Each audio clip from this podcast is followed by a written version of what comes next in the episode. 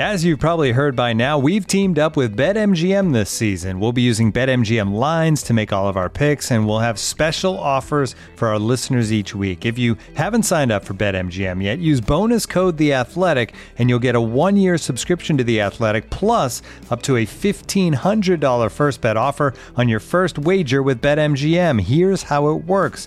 Download the BetMGM app and sign up using bonus code The Athletic. Make your first deposit of at least $10, place your first bet on any game, and claim your voucher for a one-year subscription to The Athletic.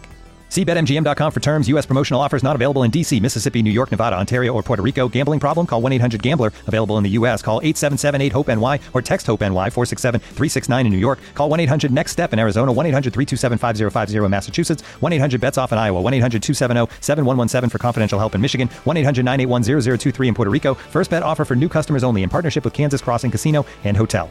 Don't forget, if you haven't signed up for BetMGM yet, use bonus code The Athletic, and you'll get a one-year subscription to The Athletic, plus up to a $1,500 first bet offer on your first wager.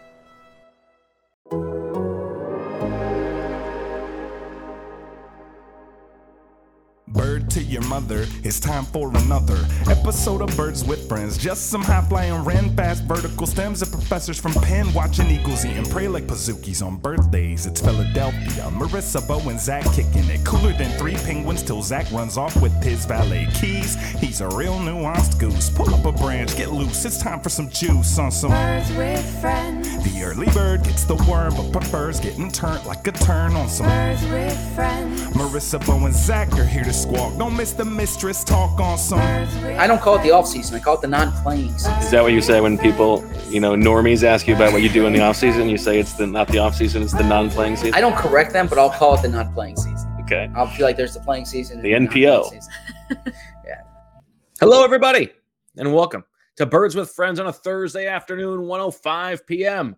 It's time for free agent quackatology. We are three, four days away from the beginning of the legal tampering period. Six days away from the start of actual free agency, although there's really no difference between the two.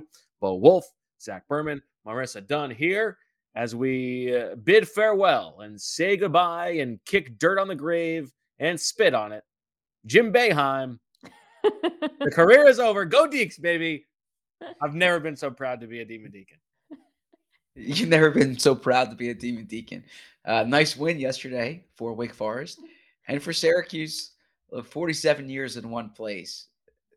That's objectively an impressive. Listen, uh, we said it. Was it? La- I don't know. Remember if it was last year or two years ago, but we said it when it happened. The minute that Jim Boeheim crossed defop Anthony DeBundo, this was going to happen. We, I, I vowed revenge. I didn't know how long it was going to take, but uh, somehow, some way, I was going to bring that guy down. And Daivien Williamson let me uh, allowed me to uh, to make it happen. So, uh, Boeheim, maybe in your next life you could be uh, less of an a hole to the people around you. I got to say, the the year before I I went on campus, they were talking about a succession plan, right? It was talking about Mike Hopkins there. I went on campus 19 years ago, uh, so that I, I think speaks to to like how long this has been a topic of conversation, and the way it ended was uh, almost fitting right? Like he he can't go out the way Coach K did. He has to go out in his way. But uh, the career itself is is nothing less than impressive, right? The the uh, if you've been to a game in the dome where there's thirty thousand people there, and you're like, this is this is in the middle of Central New York. It's snowing every day here. Okay, uh, how are they getting people to come? And it's uh it's it's because they've they've had in those 47 years a lot of quality basketball. So uh, there's there's been some low lights. There's been some um, objectable stuff off the court, Hmm. but there has been You said it, uh, not me. there's there's also been a lot of winning and a lot of lives changed as well. So Well, he's definitely changed a lot of lives. Yes, he has. He has. Yeah, there's been. Like literally flipped him on and off. You know.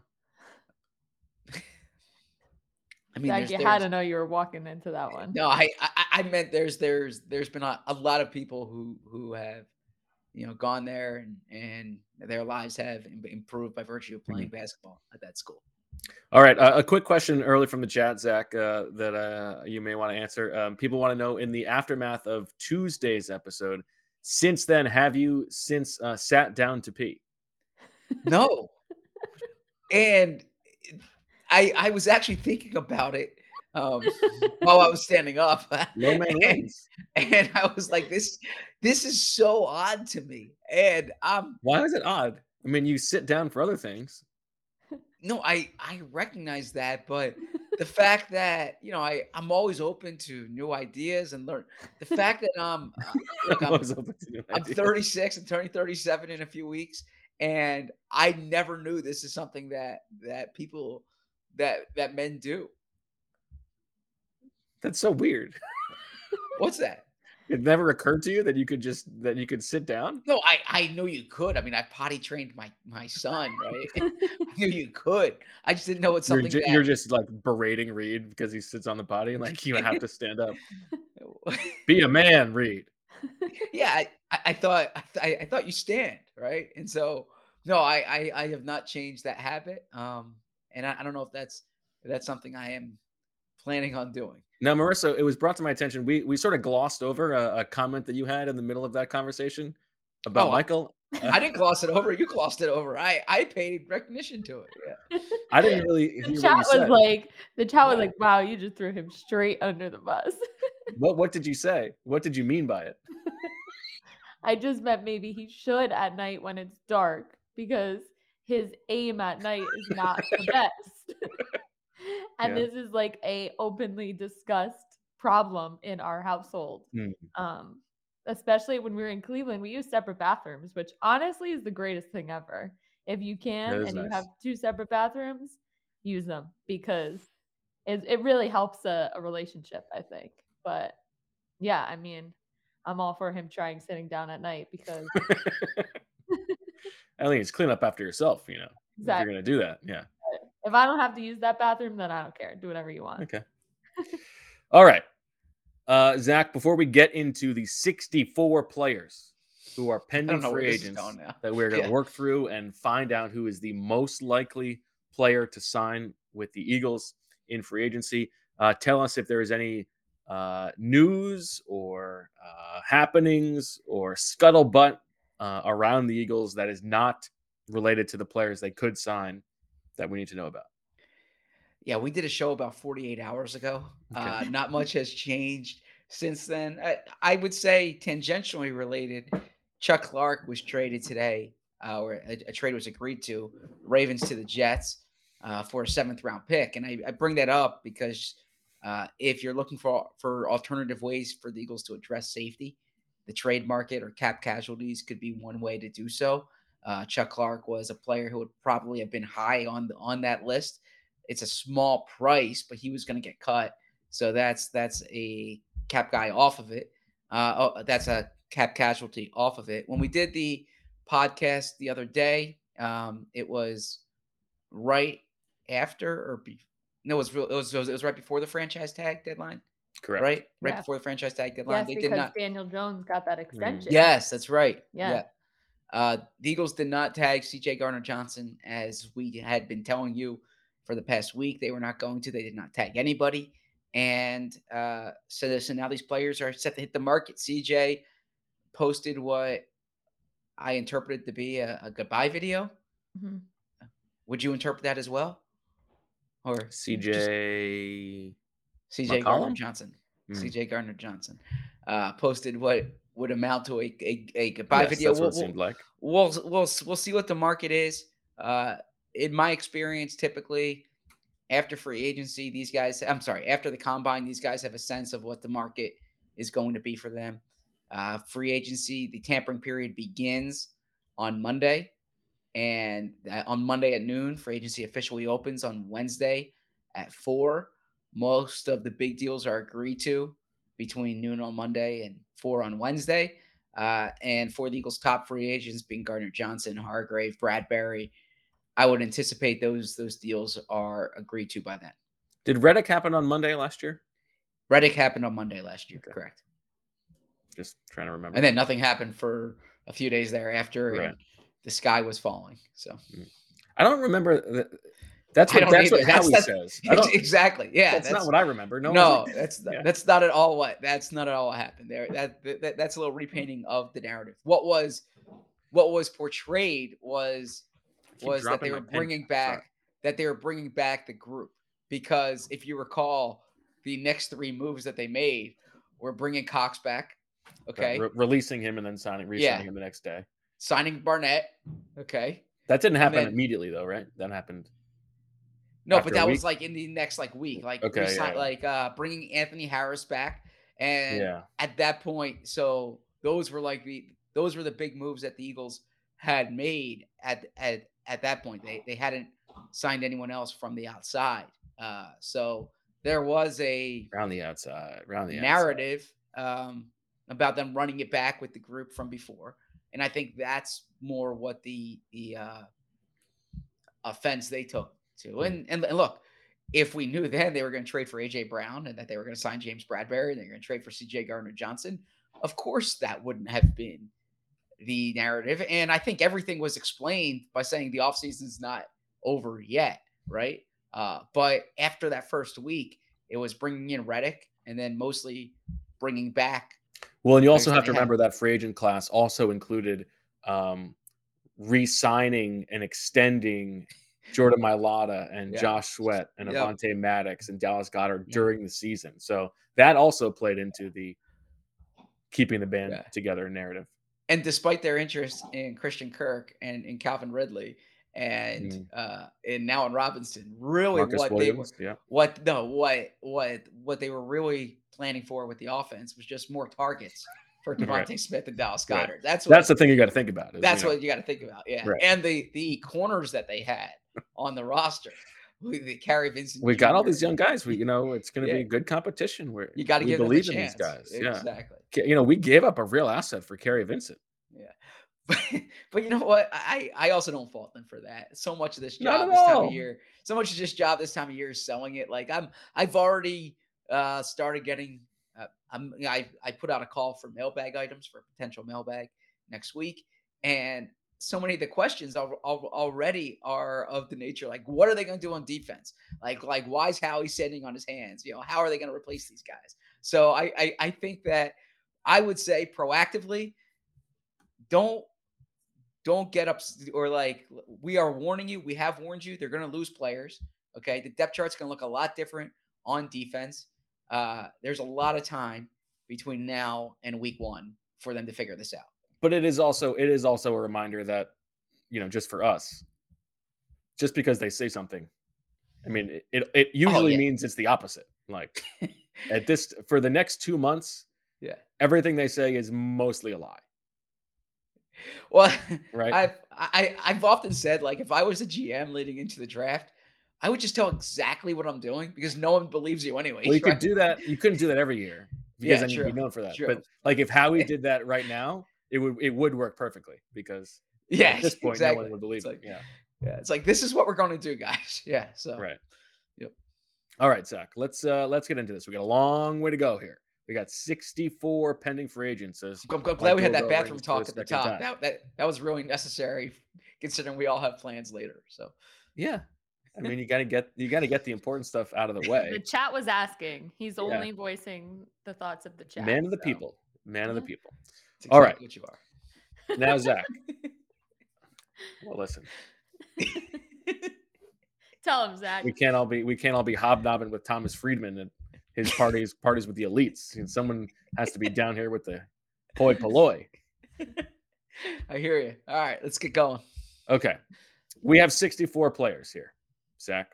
Uh, now, just from a general perspective, once the Eagles restructure contracts for Darius Slay and Lane Johnson, they're probably looking at about 35 or so million dollars in cap space. Uh, we know that they have uh, sort of a compensatory pick windfall coming, right? Um, if let's let's just presume that Javon Hargrave and CJ Gardner Johnson and uh, James Bradberry all sign elsewhere. Those are going to be big money deals. Those you're looking at like third or fourth round comp pick values there. Then there's a bunch of other guys who are going to qualify. You can't get more than four comp picks in a year. So the Eagles can afford to sign guys who qualify for comp picks. I don't think they need to worry about it too much. Um, we're not going to be getting into like a. I don't think they're going to sign like three of those guys, but uh, there is there is a little bit of room to spend, and uh, we're going to get into it. Okay. Correct. Now, the one thing we should say with Compex with with Compix is that the Eagles are, are confident they're they're going to get four. You don't know where those land, and so if you sign a big money guy, it offsets a big money Right. guy leaving. What right? you, So if sign cancels out ex- a, le- a similar Ex- level. one, Exactly. right? So if you sign Zach Allen, okay, or you sign Dre'Mont Jones, that cancels out one of the, the big name guys that Call it mentioned. Bradberry. Right. Yeah. Exactly. because I think those guys will get a little bit less per year than Yeah. Hargrave. And then there is like uh there's like playing time uh incent or, or like uh, calculations that are part of it. But I think they I think the Eagles uh, my my bottom line is I think the Eagles can afford to sign one Mhm. high level uh qualifying guy, but we will we will get to that Yeah. section. uh, Or keep one high level guy on their team. right, yes. exactly. And I think well we we can talk Yeah. about that also. But Yep. uh well, I've got little I- I've got eight pods of eight here, Zach, that are uh, Okay. themed brackets. We will start with the backup quarterback bracket, the Joe Flacco region here, well, well named. and we begin at the top with Marcus Mariota against Jacoby Brissett. Who do you think is more likely to be signed by the Eagles? Marcus Mariota released by the Falcons. That means that he does not qualify for the comp pick formula. Jacoby Brissett, Brissett does. Uh, Brissett, obviously, a Nick Sirianni favorite, as we have talked about. Marcus Mariota, experience with Alex Tanney. Jason Michael was his offensive coordinator for a time, played with A.J. Brown for a year. Uh, I believe that Kevin Patullo overlapped with him in Tennessee as well. So the Eagles have plenty of inside knowledge on him. So Jacoby Brissett makes more sense from a Sirianni perspective, but I also think Brissett's probably gonna get a little more on the market. Uh, he's, I think he he played better last year than Mariota did, and No so um, based on that price, I would think Marcus Mariota makes more sense for the Eagles, or or I shouldn't say makes more sense. It's more likely for the Eagles to sign. Yeah, it's interesting because you can go, you could convince yourself to go one of two ways with a backup quarterback, right? You could convince yourself you want a guy like Mariota who can keep the, you know, running quarterback part of the offense in place. Or, you know, I mean, it's not like it's not like the offense didn't work with Gardner Minshew. I mean, he had a bad game against the Saints, but uh, you could want a guy who's going to get the ball to AJ Brown and DeVonta Smith and Dallas Goedert. Um, I'm curious to see how the Eagles approach that, but I agree for this matchup, I would lean Mariota uh, because he doesn't qualify and because he's going to be cheaper. We agree. Next up, Teddy Bridgewater, who among the free agent quarterbacks has the third best EPA per dropback over the last two seasons behind Gardner Minshew and Jimmy Garoppolo, or Dandy Andy Dalton, who came into the Linc and beat the Eagles in the guts of December. I'm going Bridgewater here. I don't have a strong opinion either way, uh, but Bridgewater, I think Bridgewater makes a little more sense for the Eagles. I think so too. Uh, I could see like a, I could see like a two-year deal for a for a Bridgewater type, like a two-year, A bridge to the next. Uh, seven and a half million dollar deal or something Yeah. like that, um, to lock it in. I don't know. I don't think that's super crazy. if I can interject here with one quick Now, question for you, Bridgewater does have Yeah. injury concerns. He has he has not been able to stay healthy, but are are you um, of the belief that they're going to add a sure number two, or do you think Ian Book's going to get a chance to compete for that job against somebody else? depends on what kind of player they sign. Yeah. Uh, I'm, I'm, I'm asking you what do you think they'll do? Like, are, are they allocating reasonable money to this spot, or are they going with with Ian Book against like a, a veteran minimum guy? I think it's going. I, I don't know what the answer is, but I think it's going to tell us um, what kind of shape they think, like they how how difficult they really think they are in cap wise. Because left to their druthers, I don't think they would enter a season with Super Bowl expectations and Ian Book as their number two quarterback. Just knowing So yeah, so th- they value the position. Um, Yeah, so, so- I, I I don't think that Ian Book is going to be Okay. penciled in as the number two. It's it's it's essentially it's your Nate Sudfeld argument, right? Like, are are you going in with Sudfeld as your backup, or do you want someone with more experience there? Yeah. And what do you think? I think they're going to sign somebody. Okay. Next up, Sam Darnold against Baker Mayfield. We got a nice little Panthers uh, matchup here. Good job by the committee putting a little uh, you know angle to the matchup for the first round. Um, to me here, I I would go Darnold. He's a little bit more mobile. I think he's probably more likely to like really accept being a number two quarterback, and I think their I think their price is probably about the same. Yeah, I, I'm I'm with you. I I actually like Darnold. Um, I shouldn't say actually. I I like Darnold. I, I think Darnold's had some lousy situations in the, in the NFL. I mean, ultimately, you're responsible for your own play. Uh, but I think he's he's a better player than maybe the reputation is at this point. And I think for a reclamation project, backup quarterback, I prefer Sam Darnold to Baker Mayfield. And you think he's more likely? I do. Okay. I do. Yeah. I- I agree. I think the Eagles had a shot at Mayfield last year if they wanted to put a claim in on him. I, I suppose they they Good point. had Minshew at that point, right? But if they wanted to kind of Yeah, that wouldn't have made, that wouldn't have made that wouldn't have made sense. That's true.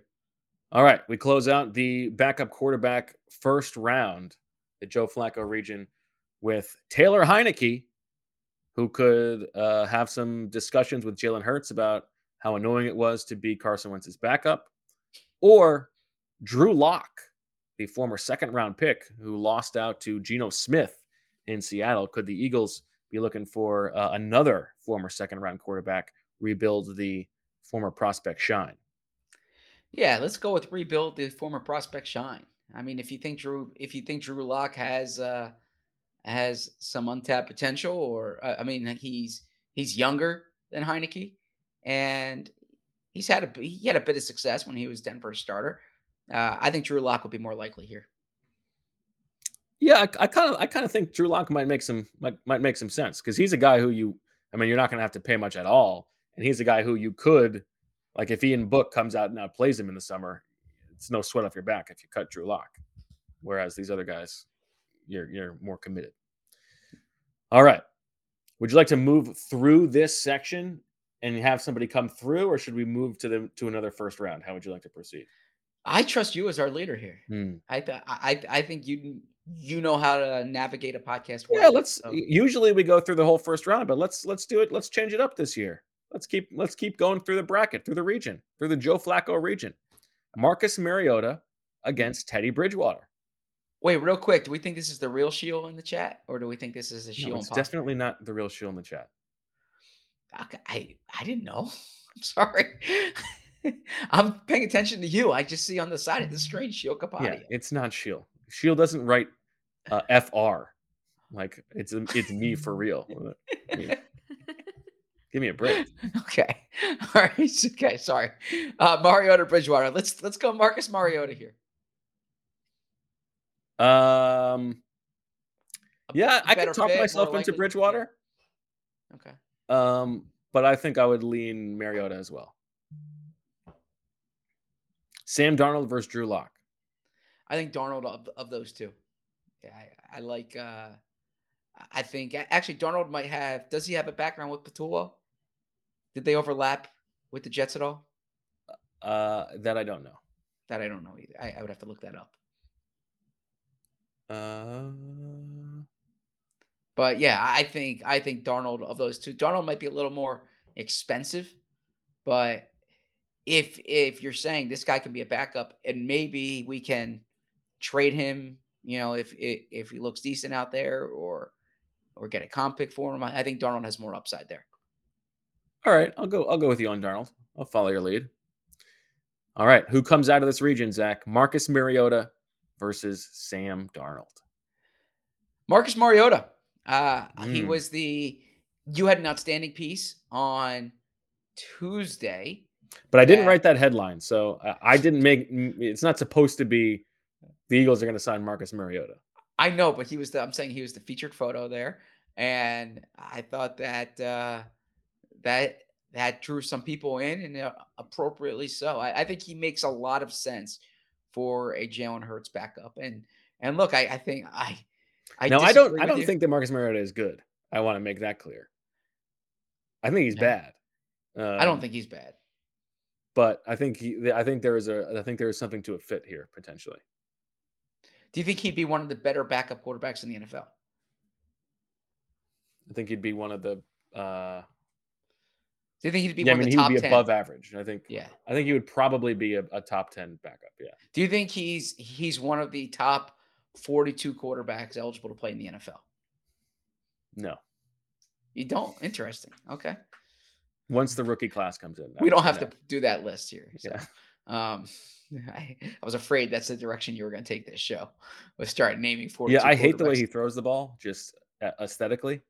Okay. Um, but I do think there's I, th- I do think there's a potential match here. Okay, wow, Marcus Mariota, congratulations, he's made it through. We move now to the uh, the familiar names portion of the bracket, the Zach Pascal region. Hmm. Uh, this is guys who may have connections or uh, maybe connected to Philadelphia. And we start with a matchup, Zach, of two former Eagles who could potentially make sense to some degree. Jordan Poyer, the former seventh round pick, the one who got away for the Eagles. Who, who, was it that they kept on the roster in order to? Matthew Tucker. Matthew Tucker. Yes. Wow. I remember where I was when that happened, actually. on a date? No, I, I was doing I was does doing the Big Brother Little Brother program, and I took my Mm. little brother to a Temple football game. Nice. Yeah, that and it was the Saturday, and they made that transaction, and I reached out to some people in the organization to find out uh, why they did that. Versus former third, fourth round pick Mack Hollins, who had a breakout season for the Las Vegas Raiders this year. Uh, if you're looking for a Zach Pascal replacement, a guy who's willing to do the dirty work and also probably offers a little bit more downfield juice, can contribute on special teams. I think he could do worse than Mack Hollins. It's possible he prices himself out of the market. Who do you think is more likely here, Zach? Mack Hollins or Jordan Poyer? yeah, lines right signs right, right? Uh, real quick here on That's on not him. bracket. That wasn't him. that was him. Lines right signs right. It was. Yes. I thought it was JJ. No, I think it was Hollins. Lines Oh. right signs right. Um, so just to uh, to to pat ourselves on on the back, this quackatology game last year we nailed it. Right? We had I think we had Pascal Reddick, um, and Kyzir White. I think that's right. But but Jordan Whitehead, I believe, is the was the winner. Okay. I believe Shield convinced. uh, I'm going to blame Shield here and throw him under the bus. I believe he convinced us that that would be we would get more credit for that because it wasn't quite as Okay. popularly linked. But I'm, I'm I'm just saying we we nailed three or four. So. Yeah, I think we're actually. I think what usually happens is is like the guy who is the runner up, who we don't Okay. pick, is the one who they actually sign. I feel like Okay. that's happened in the past. Okay. Um, that's like my fantasy basketball drafts, right? Uh, so of, of this group, I, I would think Jordan Poyer. I, I don't think either one of them, frankly. I don't think Hollins makes sense for what they're they're going to do. Uh, and I think Poyer, they'd probably go younger at that spot, and they might be priced out there. But I think Poyer certainly fits better for for what they would do. So Poyer. I, think I would actually go Mack Hollins. Uh, Okay. And the case I would make is that uh, Poyer is not only 32, but he's coming off of an injury. Mhm. And because of that, like he's going to cost money because he's a good player. I don't think the Eagles are going to spend on a player who's that old and has an injury history and is going to qualify for a comp pick. Whereas, like Mack Hollins, what are we talking about? Like, for, we're talking about a Zach Pascal type contract, and that's a role that they like anyway. And if you're going to sign a fourth receiver, it's got to be someone who plays special teams. I would I would think that that Mack Hollins makes a little bit more sense. Poyer's not interested in state income tax. He would probably want Matt Hollins a spot in Vegas, to be, to be honest. So Okay, so Marissa, do you break the tie? Um, I mean, Or we let the chat do it? yeah, maybe let the chat do it. I don't know. I think I like I like Mack Well, Hollins, so if- gonna- if the chat's breaking the tie, we know it's going Bo. So I mean, we could just we could just go with Bo's picks here. All right, Matt Collins, it is. congratulations to Matt Collins for moving on. Next up, um, a couple players who have been linked to the Eagles in the past. We have Browns running back Kareem Hunt, who was floated as a possible trade candidate last offseason, or Parris Campbell, who famously is the guy the Eagles were going to take if they didn't take JJ Arcega-Whiteside. They were debating between Parris Campbell and JJ Arcega-Whiteside as they were live on the clock. And of course, Parris Campbell has background with Sirianni and Patullo. Um, Mm. I think Parris Campbell would make sense if they move on from Quez. Otherwise, I I don't know if I, I think Kareem Hunt would have more of a defined role here. Uh, and that's some and he's still he's he's he's not old. He's been around for a while, but he's not old yet. If they're looking to pair him with a Gainwell and a rookie, I I I could see that. So I'd be real intrigued by Parris. Parris is someone who I, I think is going to be better second contract than first. He's dealt with some injuries, and uh, and he came on a bit last year, had a sixty plus catch season, I believe. Um, but but I am going with Kareem Hunt of these two. That I think the Eagles will be more likely to sign. Uh, Kareem Hunt uh, will be 28 next season. Uh, had a bit of a down year in Cleveland, not quite as productive. Also, less involved in the passing game than in years past. Uh, Parris Campbell, as you said, Zach, is coming off the best year of his career, really the only healthy year of his career. Uh, 26 years old. Uh, I think that Parris Campbell probably costs more. And so I think I agree. I would oh, I will go with you on Kareem Hunt. Although I don't think that either is super likely. Uh, next up, the uh, number one free agent on many boards, the only offensive lineman who will appear in uh, this year's Quackatology. That is, speaking of the Browns, Michael Dunn.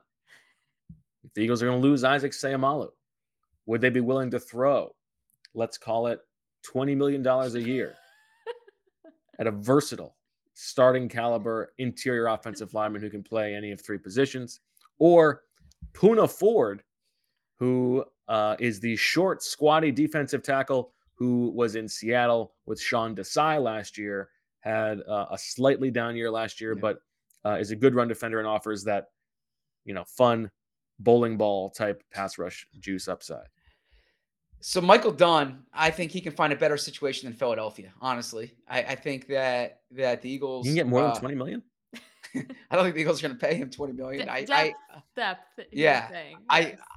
I think he he goes on and signs a good deal somewhere else where he has a better opportunity for playing time. I think the Eagles are going to look more to draft and develop reserves than sign a veteran.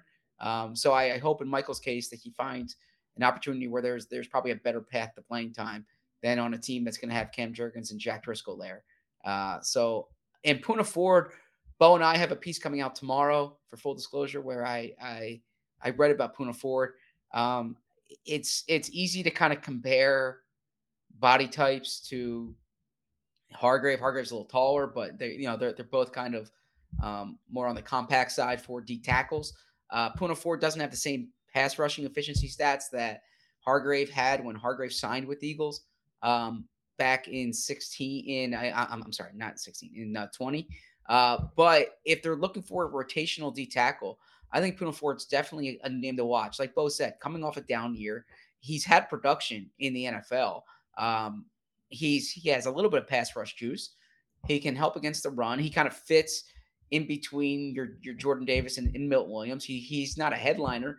Uh, he didn't have the best year last year, so I don't know if Sean Desai's impression of him was the best, but I think he's still 27 years old, won't turn 28 until November. And so uh I think I I like Poona Ford here, and I would watch I would watch out for Poona Ford as a uh as kind of a sleeper signing for the Eagles. Yeah, he he is pretty low on the pass rush productivity uh, Mhm. hit rate per um, pass rush snap of the uh, 31 defensive tackles that I have here in this sample. He is 26th, uh, significantly below um, average. So I, I don't think he's bringing a super amount of uh, juice. But we talked about the other the other. I mean, we'll get to. There's more D tackles in here. They're going to have a lot of snaps to replace, um, and so. I think mostly for the reason that um, I don't believe that Howie Roseman is willing to uh, give us the gift of Michael Dunn in Philadelphia, that I will go with uh, Poona Ford moving forward here. I, I think it's a good pick. I mean, obviously, I'm biased, but um, Well, we're not know. debating the better player, and we all know who that is. well, the scheme, you know, roster. I Mm. think when you look at it, you know, If this was a matchup of who's blocking who, who's rushing against, I mean, Michael Dunn is winning this, no doubt. Poona also Ford, it could be really no a- a little difficult in the next um, if he did face Cody Barton in the next uh, bracket because that is also a David Canter um, client. oh, So that could have been a little little difficult if they maybe you can get us the breaking news on that one. Yeah, maybe. Um, but but quick aside, Michael did just text me, LOL, why is my name up on the screen? I said quackatology, duh. Yeah. and he goes, LOL. That's funny. genuinely hoping um i'm excited for the dunn family next week and, and michael has has earned the opportunity to hit free agency here and uh and i'm excited to see what what comes out of it because uh yeah that i think the tape's good i think the profile is good an ascending player here someone like The back said, is in good shape. Everybody who's spots. listening needs to know. Yep. Um, can can definitely hang out with the guys as as we saw uh, last week at the combine. So good locker room addition. Uh, and from from what from what I understand, it's it's Michael's favorite week of the year, non football wise, March Madness. So yes. for him to be hitting the market during March Madness, I respect it. He's getting a call from Les Snead. He's like, "Sorry, Les, I got to finish. There's, uh, you know, there's there's a game with like a minute left. Let me call you back." yeah. yeah, big March Madness fan. So I'm sure he's loving this game right now. So yeah. But All right. Poona advances. Wait, loving Funny this game. bracketology or loving the Villanova game that's on TV? Uh, both. Okay. Okay. I mean, loving our style of game. Gotcha. Like, Okay. Yeah. All right, we close out the first round of the Zach Pascal region with Cody Barton, who Marissa just mentioned, a David Canter client, uh, linebacker for the Seattle Seahawks. That means that he was with Desai last year. Or do the Eagles corner the market on the Elliss brothers? They've got Noah, they've got Christian. Would they dare add the third and sign Kaden Elliss? linebacker from the New Orleans Saints, who broke out uh, and was very productive in the second half of the season with the Saints. Uh, I believe more of a a run stuffing defensive tackle, more of a uh, a stat filler that way than a, a coverage specialist. But you can't argue with having three brothers. On the yeah city of brotherly love right Ah. and and bring the brothers in and i i think actually um loyal listener noah was it sent sent me a um a, a noah Are you going to get Elliss yourself in trouble again about this thing? no a noah elliss jersey right from Oh, the uh, yes, Oh, that's yeah. right. was that noah who's who who's, That- who- who sent it yes, to yeah, that's right. yeah. yeah. I I was uh I was going through some stuff and I'm like, why do I have a 4XL? um, you know, um I mean it's a great cause fighting gun violence. Um, but um, but yeah, uh, uh, bringing a third L's brother. So I would go Kaden. I would go Cody Barton here. Uh, Interesting. I okay. I mean, if you're talking about like bringing in a guy at a position that matters uh, for like learning a new scheme, I feel like Barton would make a little bit. I mean, not that not that the Seahawks were running Sean Desai's defense, but yeah. I could I could see that as a throwing a bone to the new guy as opposed to getting three Elliss brothers in. I would go for Cody Barton. What does the chat say? He had a pretty good year last year, right? Played a lot of snaps. That's Yeah. I, uh, I mean the defense was bad, Right. but I think he I think he got some numbers at least. Uh, if you're talking about total snaps played last year among these free agent linebackers, Cody Barton, where am I at here? Barton Fink uh, played 862 snaps. That's right around in the middle. Hmm. Um, Um, just a uh, just a hair above Kyzir White in terms of total snaps. It, it looks like the chat is looking for the um, Elliss family reunion. So All right. Hmm. yeah, their deciding factor. Well, they're wrong, but that's fine. uh, all right. Mack Hollins versus Kareem Hunt. Who is more likely to sign with the Eagles? I think Kareem Hunt is would be- would would be more likely. I I don't know how much the Eagles are looking for uh, unless Zach Pascal's not coming back. I think they'd be more apt to bring back Zach Pascal than pay for Mack Hollins. And I think Mack Hollins probably priced himself out of being the Eagles' third receiver last year. He had a decent year in Vegas. Yeah, I don't know why you seem so convinced that Zach Pascal needs to come back, but not saying I think you're needs probably to. right. Mack Hollins probably makes a little bit more money. I I mean, can I'm, I, I, I think Kareem Hunt might be done. I don't know. I'm not willing to give him much money at all, but I think it's fine to say he moves on in this round. So he wouldn't qualify as a real running back in your eyes. Correct.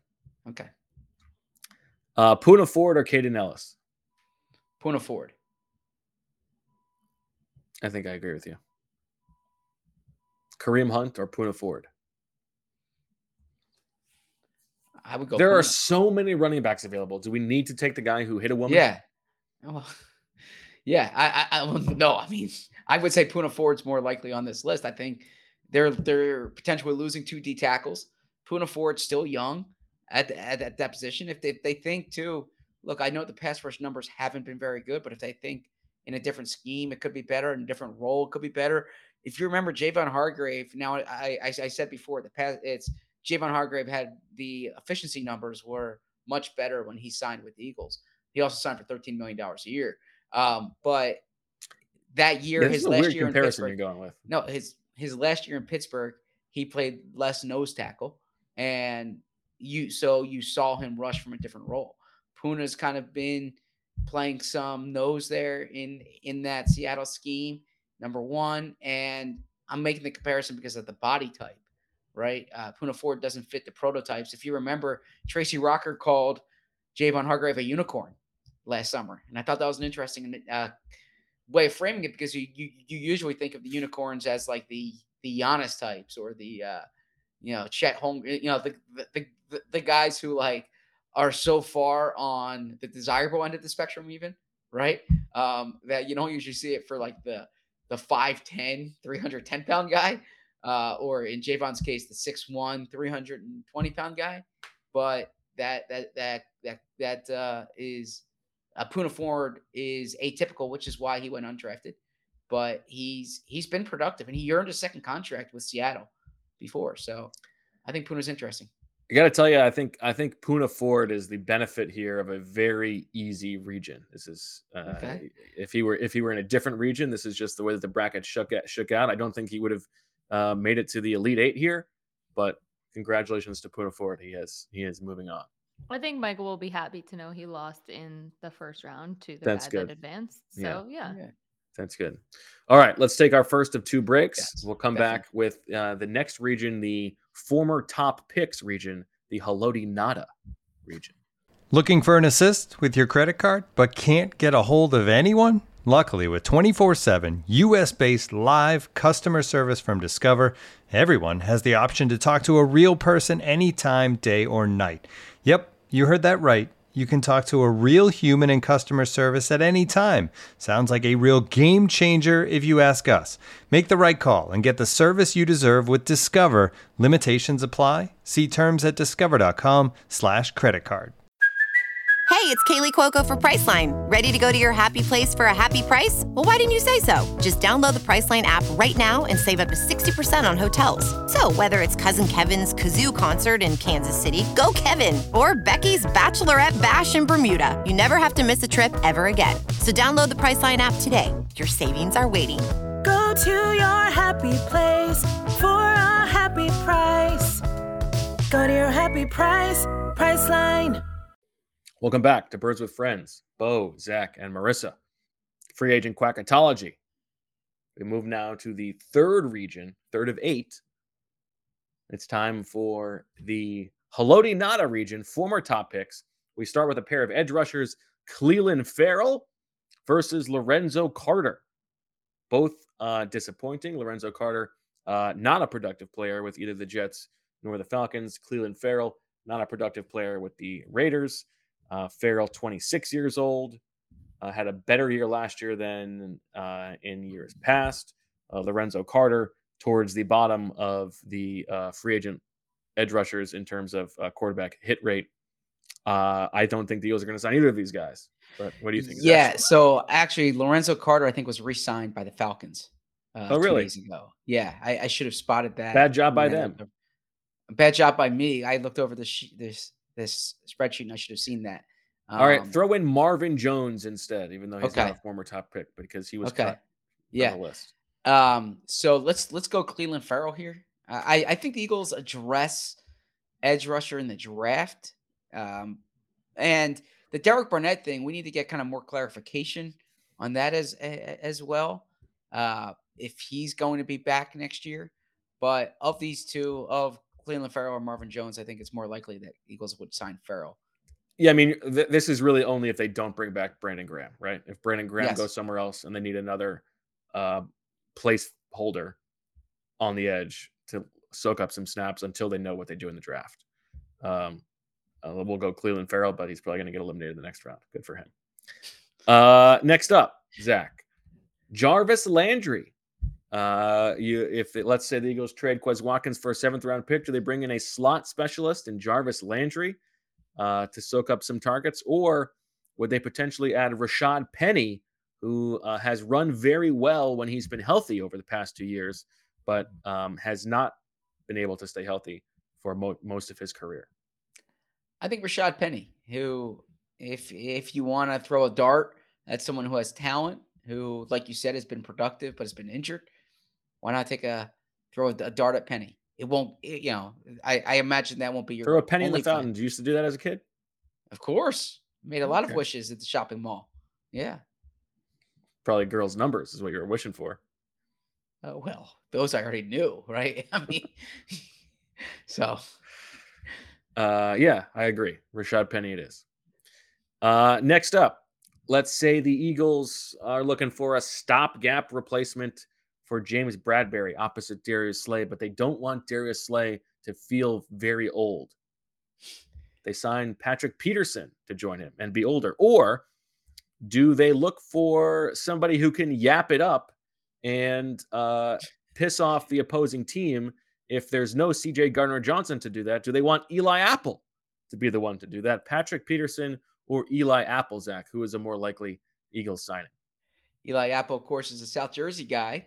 Um, but I, I I think Patrick Peterson. I actually think Patrick Peterson could be an interesting James Bradberry replacement on a on a one year deal.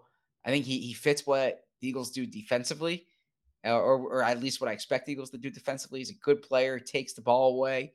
Uh, yeah, on the older side, but I could definitely see them going Patrick Peterson. And the, Eagle, the Eagles locker room needs a, a- another podcaster, right? So Mm. Yeah, uh, I could go either way on this one, but I'll I'll follow in Peterson because I think he's sort of he. I mean, he's old, but he also has not missed a lot of time, and he is sort of the perfect like. Uh, you wait a week, see what happens. You sign him. You have a penciled in guy, but he doesn't preclude you at all from drafting a corner in the first round if you want to, or you know, or in the or in the second round. And then all of a sudden you have uh, less pressure on that guy to play early, and, and also no reason that that guy can't come in and take a spot if he looks ready. So I'll go Peterson as well. Uh, last first round matchup in this region: Rock Ya-Sin.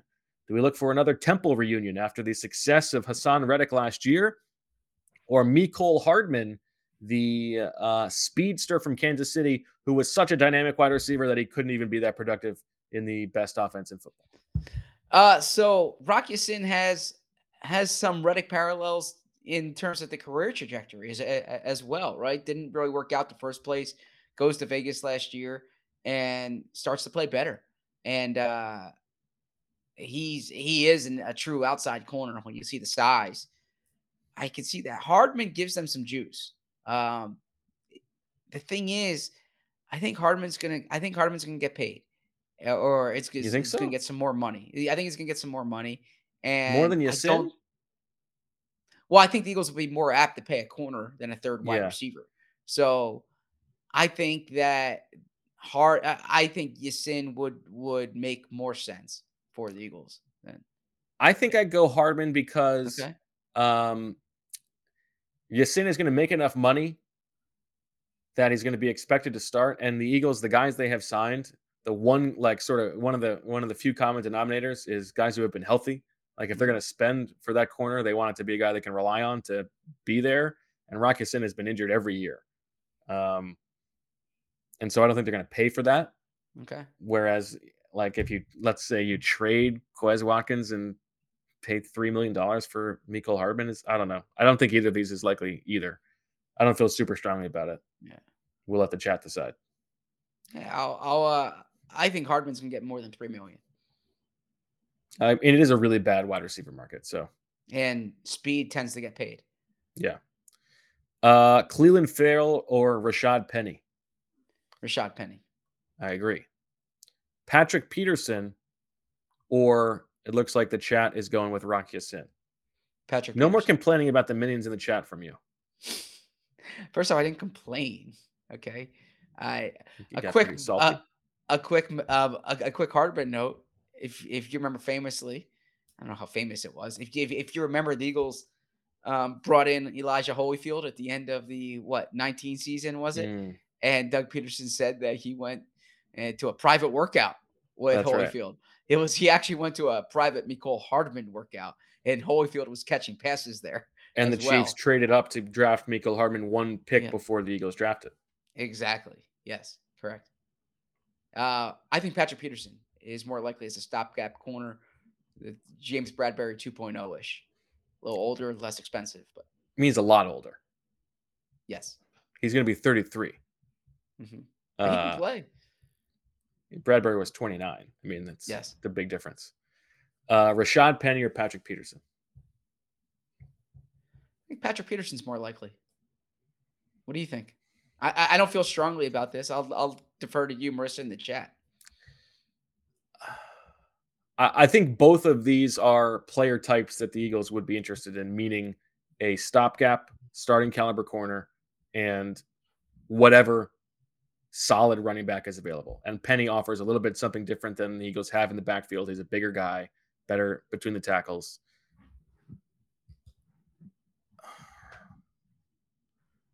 I think I'm going to go Penny.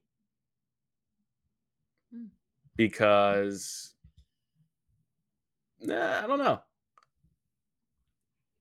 I are the Eagles going to be the team that pays the most money for Patrick Peterson when they have when they have real needs elsewhere? They're going to pay for a 33 year old guy.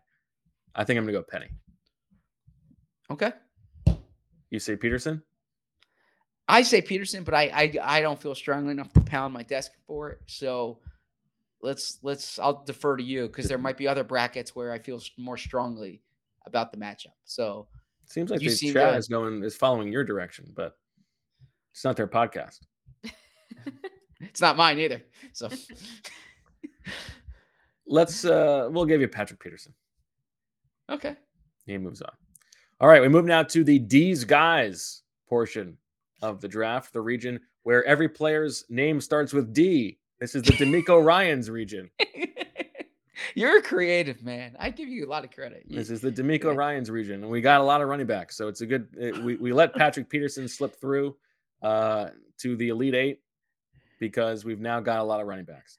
Devin Singletary or Damien Harris. Devin Singletary, uh, more more pass protection reps than you might expect, given his Yeah. diminutive size. He's got some um, uh, one-on-one make you miss ability. I think if the Eagles are going to sign a guy, uh, they would want him to contribute in the passing game, but also maybe a little bit duplicative with Kenny Exactly. Gainwell, skill set wise, or Damien Harris, uh, who is also a solid receiver out of the backfield, also a solid pass protector, but a slightly different body type. I think I would go Damien Harris. I would too for the reason that that, that you mentioned. I, I think Singletary, if if uh if Gainwell wasn't here, I, w- I would probably lean towards Singletary. But I, I think given Gainwell's presence, I, I would go Harris. All right, we now we go go to the D apostrophe matchup here. D'Ernest Johnson, former Michael Dunn teammate, who was uh, very productive when called into duty in 2021, and then barely played on offense in 2022. Or D'Onta Foreman, who two years running has stepped in for big name guys and been even more productive as a as a ball carrier. A big, strong, powerful man. Uh, I think uh, m- maybe an ideal fit for the offense, but potentially maybe gets a little bit too much money given how good he was with the Panthers. Who do you think's more likely? You hit it on the head. Foreman's gonna get paid. Foreman and he and and but he's paid is is relative here. I mean, there are like ten starting caliber running backs there, and like you know, the franchise number is ten million dollars. These guys, what are we talking about? Four million? Like, Okay. Uh, I think Johnson could be. I think Johnson could make sense as, again, a committee. If you're if you're yeah, I, mean, I think if you sign D'Ernest Johnson, you're giving him like the minimum. basically, exactly, and and you have him, you have Gainwell, guarantee. you have him, you have Gainwell. You say you want to give Trey Sermon some run, and then you draft a guy, and you figure it out from there. So I I think Foreman, uh, look if they're gonna pay, if they're gonna pay that, I I, th- I think they'd be more apt to pay Miles Sanders than than Foreman. Oh, I disagree. Interesting. You think they'd pay Foreman over Sanders? Interesting. Yeah, he offers something different. I don't hmm. think. I don't think. I'm going to be shocked if Miles Sanders comes back. He doesn't think even play on third down. I don't think Miles Sanders is coming back either. I don't think. I think Miles Sanders is going to make more money than than than you suggested he will. Oh, I don't. I don't think he's not Okay. going to. I think he's going to get the. Oh, think I he's gonna- were I think he's. I, I think he's going to get the most money of any Yes, running exactly. back on the market. exactly. I, I thought your argument was that Foreman's going to make more money than Miles Sanders. Oh no, I would rather. Oh. I would. I would rather. You'd rather pay, pay, Foreman. D'Onta Okay, Foreman than pay Miles Sanders. Gotcha. Yeah. Uh, so I see in the chat here, the Eagles are not trading for Derrick Henry. I don't want to be like other podcasters who say things like definitively, but um, I I feel I, I don't think the Eagles are going to pay or are going to trade for for for Derrick Henry. So no.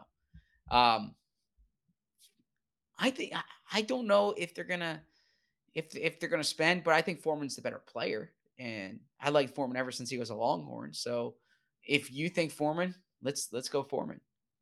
All right, let's go Foreman. Okay. David Montgomery or Drue Tranquill. Drue Tranquill is a tough word, tough name to say. Um, David Montgomery from the Bears, obviously, we all know. Uh, Drue Tranquill had a good year uh, as a linebacker with the Chargers, Mhm. was on the field uh, on all three downs and contributed in all three phases. David Montgomery. I think that that that Iowa State Matt Campbell thing is real, and yeah, I, I I actually thought the Eagles were going to take Montgomery over Miles Sanders. I should have known because I kept hearing that that the Eagles loved Sanders that year, um, and I think I liked Montgomery more coming out, and uh, the Eagles. Oh, no, I, should've wrote Drew with him finishing. Tankwil. I, I left out an R. I have a typo here. Well, this is the D list. You don't have the R it's list. Gonna, it's gonna, know, gonna kill me.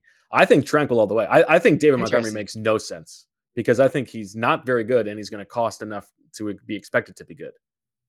Okay. Two positions Eagles don't pay.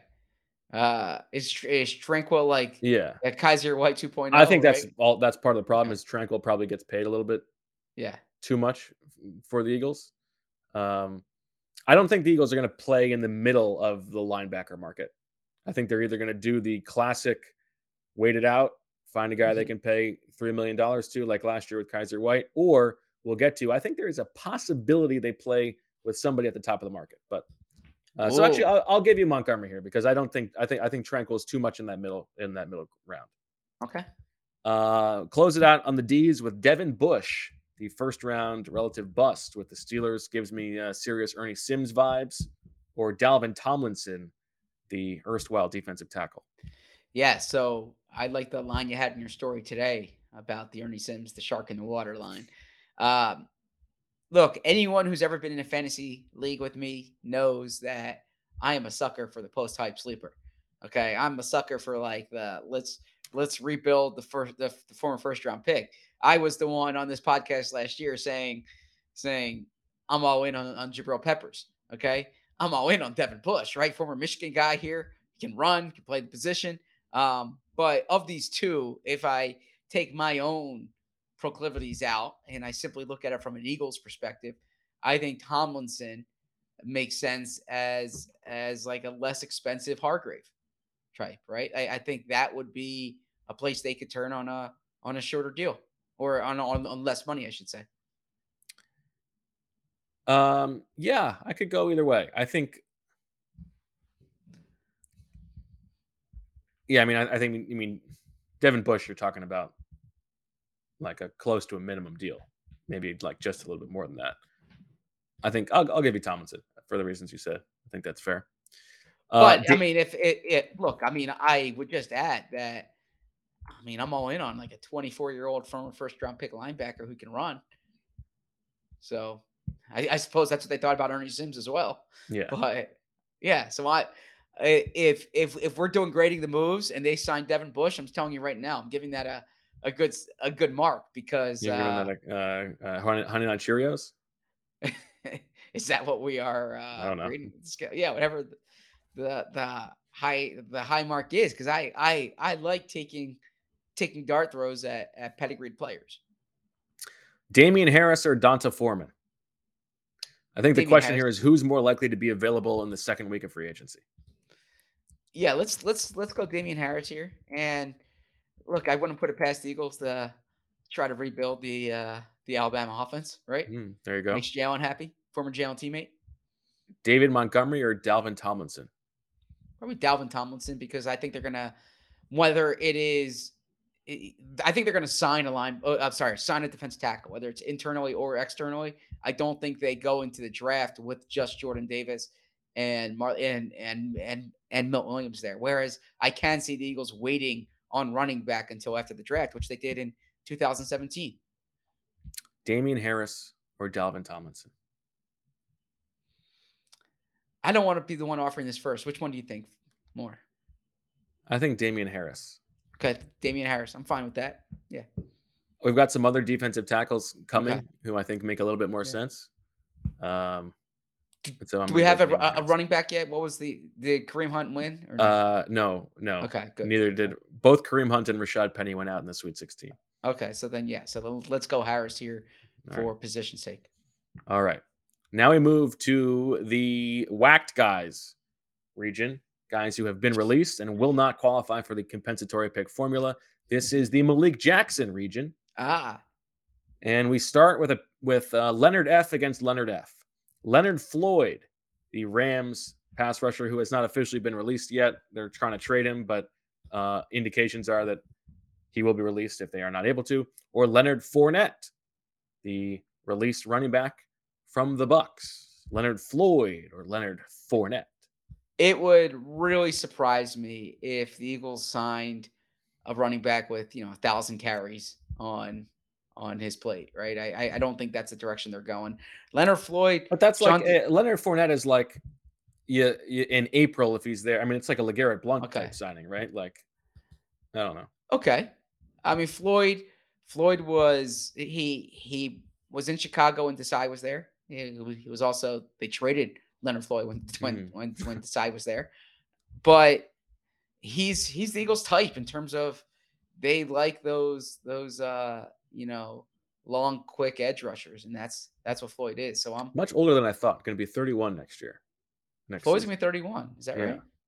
Oh yeah, he is on the I, older side. now. when I do these lists, there are guys all all over the place. So I'm like, I can't believe he's that old, or I can't believe he's that young. It's like uh, all Yeah. these draft cycles have completely uh, in, been entangled in my mind. I'm I'm too old. Yeah, Flo- uh, and you know Floyd, like, um, it's amazing to think he, he has more sacks over the last three years, I believe, than Brandon Graham does, right? Mm. And now Brandon Graham missed one of Missed those years, but my yeah. but my point is, is that Floyd had a double digit sack season before Graham did. He had he's had what 10 and a half sacks, nine and and nine and a half sacks. Uh, so you- you're getting pass rush production here. You're getting what you uh, I guess what you hoped you were getting from from from Robert Quinn. You're getting a guy who's proven he can get to the quarterback around the edge. Well, and I think one thing that uh, jumps out about Leonard Floyd when you look at him compared to all of these guys, he's played he's played more snaps. Um, he's played a ton of snaps, uh, like what almost a thousand uh, pass rush snaps over the past uh, two seasons, or actually I don't know if this is last year. No, yeah, past two seasons, which is the most of any of these guys. And so if you're trying to talk yourself into a, a bump in productivity, if he's part of a rotation, if they let Brandon Graham go, I think he would make sense. And you're not going to qualify for the comp pick formula, I would I would definitely go Floyd over Fournette. Yep, agreed. Uh, next up, Bud Dupree, who was released by the Tennessee Titans, or and I'll make the case here. I don't think that Bobby Wagner is an insane possibility for the I don't think so either. because we know how they feel about the position. Um, and I do like it is hard to believe that they would allocate, call it, I don't know, nine, ten million dollars to a linebacker. But on a one-year deal, you're signing somebody who who you can rely on is going to be a difference maker, who can sort of bring along Nakobe Dean in this like one year masterclass sensei situation. You have a, a, a, situation where there's so much defensive turnover anyway. Um, let's say that you let like Fletcher Cox go and maybe Brandon Graham goes. You don't have a like you have Darius Slay, but that's not that's not the necessarily like uh, come follow me alpha leader from a veteran type. Uh, in terms of like shepherding a defensive turnaround, I don't think that I, I, think Bobby Wagner is like a is a legit possibility for a team that likes to make a splash. I don't know. I think I think it's not crazy. I certainly don't think it's it's it's crazy either because he can play. You're not just paying for the name; like he can still play. Right. Number one. Number two. Yeah, it's it's a position of it's a position of need. Okay, and he there's there's a lot of intangibles there, and the Eagles are are gonna have like a a new defensive scheme. Or, or I shouldn't say new defensive scheme. They're they're gonna have a lot of change on defense. Bobby Wagner is someone who can really help bring that group together, right? So I don't think it's crazy either, and I certainly think it's more likely than Bud Dupree. I agree. Yeah, Bud Dupree's not very good. Uh, all right, Bobby Wagner moves on. Eric Kendricks, the Jason Segel lookalike, who was released by the Vikings. Uh, similar, maybe appeal to Bobby Wagner, maybe not yeah. quite the level of player, um, but you you think you know what you're getting. Or Shaquill Griffin from the Jaguars. Uh, I would go Kendricks here uh, Griffin a little bit too injury prone, I think, for the price tag. So I would like Kendricks just because I think a wolf stand about him and Jason Segel would be awesome. I mean, I'm a huge Jason Segel fan, and I don't know if he'd be suspecting it or or not. Maybe Michael would would uh, give him notice, like I don't think so. I'm pretty sure that Michael will not remember that. I think I, I think I can say that definitively that Michael um, Kendricks does not remember that line of question. I actually think they would go Shaq more. I think that interesting. As look, eh, similar profile to Bradberry uh, in that he was he was a huge signing two years ago. Okay, he's cut now. Um, I I like this profile of like young players who cashed in. This is you know it, this is the Malik Jackson region, right? That's that's what they were going for with Malik Jackson, straight to the Jacksonville connection here. Jacksonville paid him huge money. He's cut now. Uh, played five think, games last year. Yeah. Played 14 the year before, 12 the year before that, 14 the year before that. Yeah, but he's been productive know. when he's been on the field. You're really into old. What do you mean? He's been, he, had, he had he had no interceptions either of the past two years. When he's been on the field in his career, there's a reason why he got that big deal. Yeah. Yeah, but I mean, he, hasn't been lately. Okay. I mean, and not everything's I, based on interceptions, but you, yeah, you're really into them signing old linebackers. This is not, this is unlike you. I think it's possible. You want to pay, you want to pay, you want to pay 30 plus year old linebackers. This, this is like, uh, this is not what this. I would do. I haven't seen this is what I think Wolford. they might do. Uh, break the tie, chat. Who do you think? All right, Kendricks or Griffin. We'll let the the tie break that, or the the chat break that tie. As we move to uh, the Zach Berman matchup here, John Johnson who Zach tells me is going to be released by the Browns. I sent Zach a list of 64 players. He had one note. He wanted John Johnson on here. So yeah. we got John Johnson in the Malik Jackson region going up against the newly named Chosen Anderson. Do the Eagles once again go back to the Temple well and look for somebody with some speed? I think this is a blowout here in the first. Yeah, round. this is a blowout. I I would. I'm I'm saying now, pay attention, pay attention to John Johnson. John Johnson is somebody who when he hit the market just to when we played this game with Sheil a few years ago. He was uh, he was 31 on Sheil's rankings in in 2021.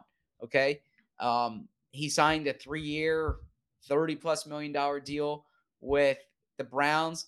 He's getting cut here. The Browns, I I, I am guessing, are going to go uh, big fish hunting or big fish fishing uh, in the safety market this offseason. Johnson has has Maybe they can find someone with some really troubling personal issues. Johnson is a versatile player. He's he's performed well in the type of scheme that we're expecting the Eagles to run. When he played under Brandon Staley, he he, he had a really good year uh, with the Rams. Still only 27 years old. I can see this. Uh, I can definitely see this as someone the Eagles go after to re- to replace C.J. Gardner Johnson and or Marcus Epps. I'm with you. I mean, they're not signing Chosen Anderson, so Yeah.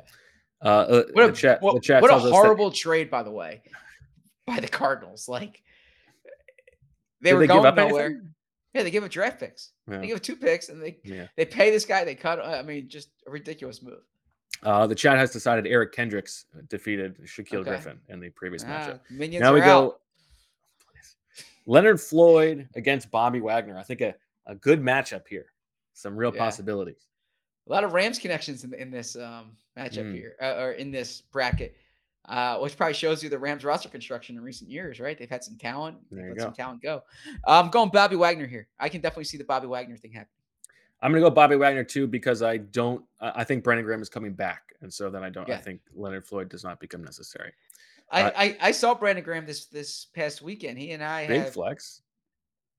uh, uh, he and I were were both um, getting our kids lunch, and uh, Really?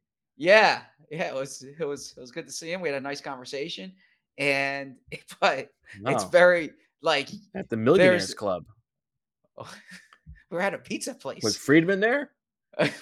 Uh, uh, uh, we were at a pizza place with our kids, but I mean, very similar like dispositions on a Saturday afternoon. Just trying Oh, that's funny. to, uh, yeah, just I mean, just trying to get hungry kids fed. Um, you know, we were W- Was he getting spot. mobbed or Um, who I got more mean, I- I attention, him or you? I mean, him for sure. I mean, he, he's a he. I think, but yeah, him for- sure. But uh, yeah, yeah, had a nice stop and chat there, and uh, but it, it's it was funny to see because it's it's like a it's a popular spot that's like pizza, and then there's it's attached to like an ice cream Mm. um ice cream cookie spot, and so my kids love going there, and he says he's there like four times a week. As if you um, don't. Yeah, so uh Pizza and ice cream. That's the Zach. That's the Zach dream. yes yeah but it was just like you can you can definitely relate to someone no matter how famous they are right you can relate to someone who's trying to feed hungry kids Hmm. you know Uh, so And so, did you get the sense that he's coming back from that interaction? we didn't talk shop uh, we didn't Mm. talk shop we talked Alright. uh man we just talked family and Wow. activities things I like that. I thought you were a reporter. Oh that's a low blow man That's not a low blow. It's That's a a joke. low it's a joking aside. that's a Come on, blow. Zach. You know he's kidding. yeah It's not a I low mean, blow. sometimes when when someone's out with their kids Of course. okay okay Of course. Yeah.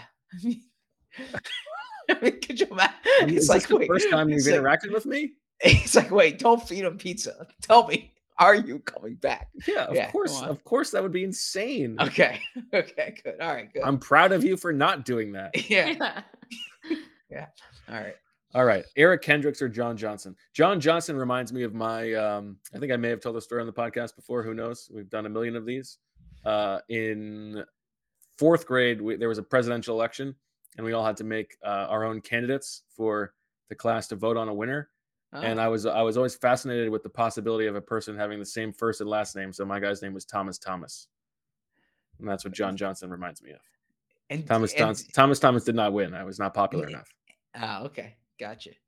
Gotcha. Yeah. We, uh, I had to do a Shout out similar to, I think- exercise one time, Go, but go. I didn't pick a male president. I picked a female president, right? I wanted to, Yes, yeah. I think the female won. oh, good. Okay. I think it was Ashley Campsis. Shout out.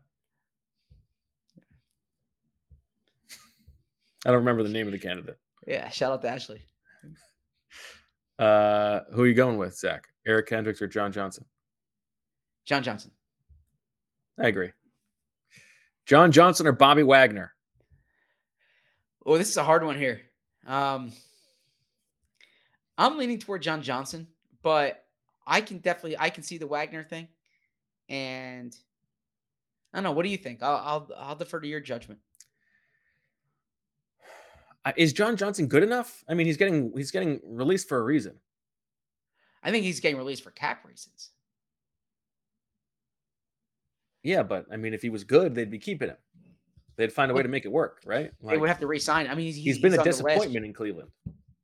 I think he's been solid, but not great. I mean, his his cap number this year was was going to be 13.5 million. Um, I don't. I think I'm going to go with my Wagner thing, but okay, so we'll do it. Let's I'm go not, Wagner. I'm not attached to it. Let's go Wagner. Johnson's not even available yet, so uh, Okay. it's gonna happen. Bobby Wagner year. moves on. Everyone's gonna. This is gonna be a stupid thing when the, the Eagles don't sign anybody at linebacker. They just use the third round pick on it. They're not gonna spend money. and when they sign John Johnson, yeah. So, And when they sign John Johnson, it feels like you maybe you got some reporting going on here. Maybe this is what Brandon Graham told you. Let's go, John Johnson. Let's get let's get let's get Zach Spidey sent in instead of instead of Bobby Wagner, Okay. which is good because then if the Oh, Wagner if, it's, happens, if it's Wagner, you you'll never shut up about it. that's Yeah, exactly right. okay. It's it's Okay. actually it's better this way. Okay. All right, now we move on to this. These are the highlight guys. These are the young-ish, say for one of them, uh, expensive guys who are going to be high-end compensatory pick qualifiers.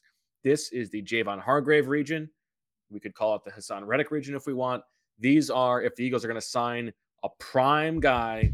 These are the possibilities. And so we start with Arden Key, the pass rusher from the Jacksonville Jaguars, had a breakout season with the San Francisco 49ers in 2021, backed it up with a little bit more playing time in Jacksonville this year. Can play outside and inside, would be a good addition to any defensive pass rush rotation. Or Jonathan Jones, the who's going to be 30, the cornerback from the New England Patriots. Uh, Jonathan Jones, I will tell you, is the uh, he was like the eight seed here. I needed one more guy. I don't think he's quite on the level of the other guys here, money wise. Um, and I think he's probably a touch too old to appeal to the Eagles on a big money deal. Yeah, I agree. I also don't think the Eagles are going to pay for Arden Key. I don't think so love either. this matchup here. Yeah, I agree. I suppose I suppose Arden Key because I think if they sign a 30 year old corner, it's a discount player. It's not a comp pick. You know, I think Good. That's exactly right. I think. we'll get to the the bottom seed here. I, I have a strong opinion on, or I'm sorry, not the bottom seed, the bottom matchup. I have a strong Mm. opinion on. But uh, of this, I suppose Arden Key, but he's going to lose in the next round anyway. So I agree. Yeah. Uh, all right. Uh, another matchup here. We move on. Uh, Jamel Dean, who uh, is sort of considered the consensus top corner on the market. Uh, he is going to be 26 next season, if I'm correct, and I'm looking at the right now, 27 uh, next season. Or Zach Allen, who we talked about yeah, on Tuesday. Can play outside, can can play inside and even fronts, outside and odd fronts. A slightly more productive uh, quarterback hit rate than Javon Hargrave over the past two seasons. Uh, I I go Zach Allen here all the way.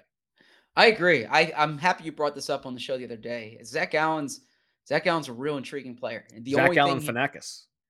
Uh, the only thing you're, cons- I don't want to say concerned. I mean, there is a scheme adjustment, right? Like he's he Yeah. he he he hasn't been a true interior rusher, uh, but there was a scheme adjustment for Javon Hargrave. That's that's partly why Javon Hargrave outperformed the contract that they signed him to. Zach Allen's a good age. He's kind of a he's a he's he's a good profile of player to sign, long arms. Uh, if if they lose out on all their guys and they have money to spend, I wouldn't rule out Zach Allen. I'm with you. We can we can we can continue the Zach Allen conversation as as this uh, region moves forward, but he moves on in this in this uh, matchup. Next up, Jessie Bates, the extremely intelligent safety from the Cincinnati Bengals, who was franchised, uh, much more of a free safety type. I'm curious to see what kind of safety Sean Desai wants in his defense, having been uh, a safeties specialist for so long. It, it's crazy how long he was a, a quality control coach. Like five years as defensive quality control. That's a long stretch in that job. Um, anyway, uh, Jessie Bates, who's the consensus top safety on the market. You know, we'll see how much Gardner Johnson gets paid, or Dre'Mont Jones, who we also talked about the other day. Um, I think six and a half sacks last season. He's in the prime of his career too. Another guy coming off of his rookie contract. You know, Dre'Mont Jones or Jessie Bates.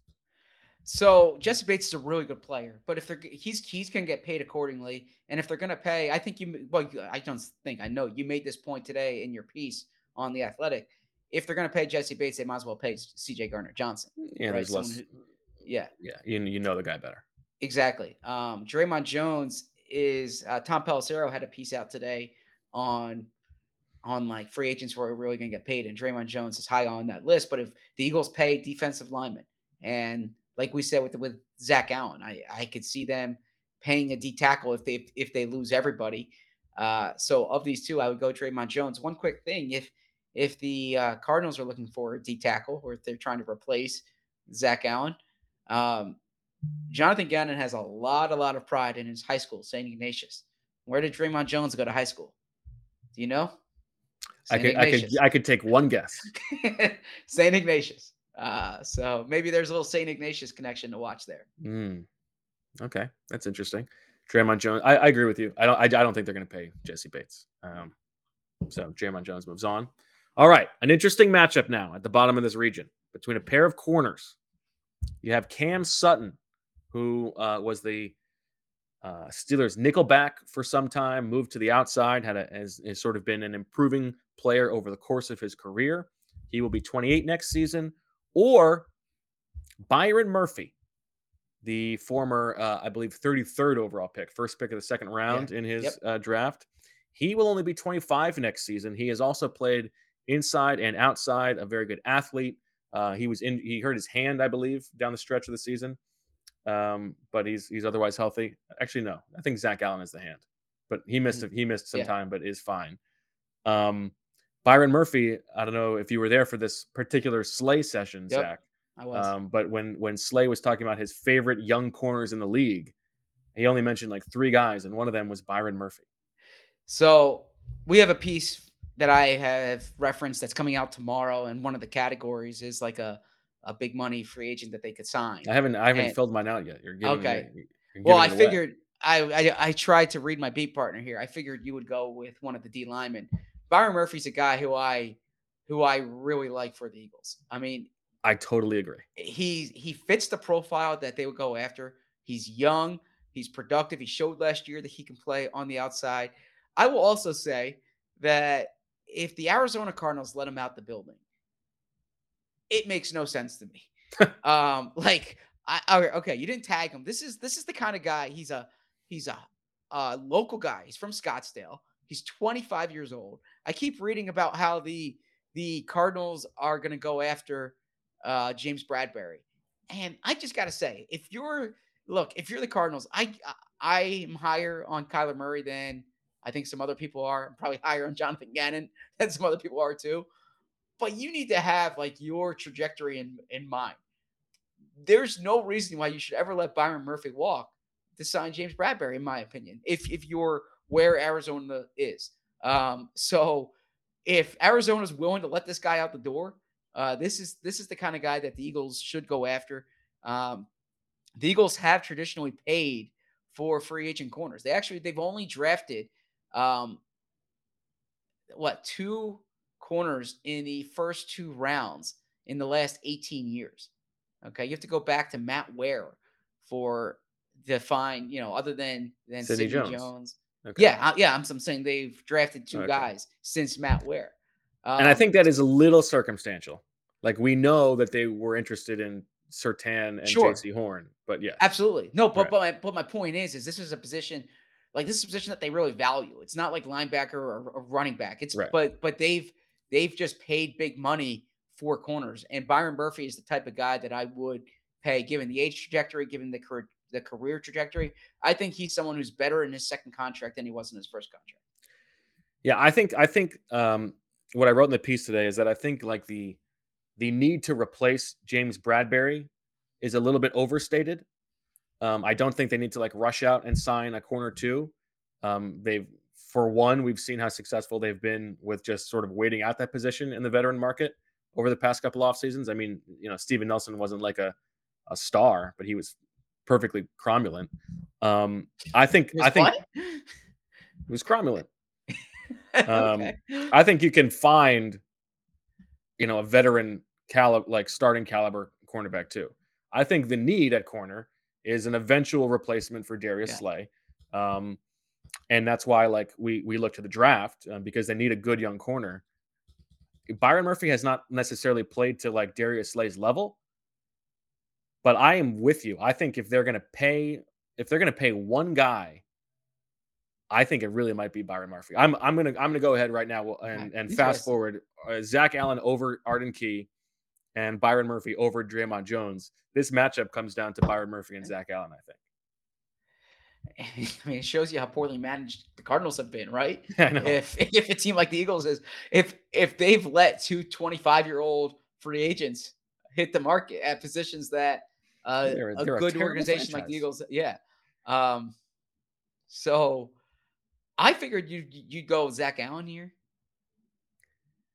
I actually think I would go Byron Murphy. Interesting. Okay, so I anticipated you wrong in in the uh, piece today or the piece for tomorrow. I like thought Zach you- Allen. Okay. Uh, much more than I would have thought that I would like a Boston College white guy, but a guy who probably committed to play for Steve Addazio if the timing works out. I mean, that's a huge red yeah, flag. probably so. Um, He's from Connecticut, though. He probably want to be close to his family. but he's been very productive. You get a good education at Boston College, yeah, so Yeah, debatable. Uh, I think I'd go I think Murphy. subjectively a good education. It's a good. It's Well, I don't know what classes he was taking. okay, I, I, it's it's it's a reputable pro school. Okay. So, Yeah. yeah. All right. Byron Murphy moves on. Wow, I did not see that coming. Okay.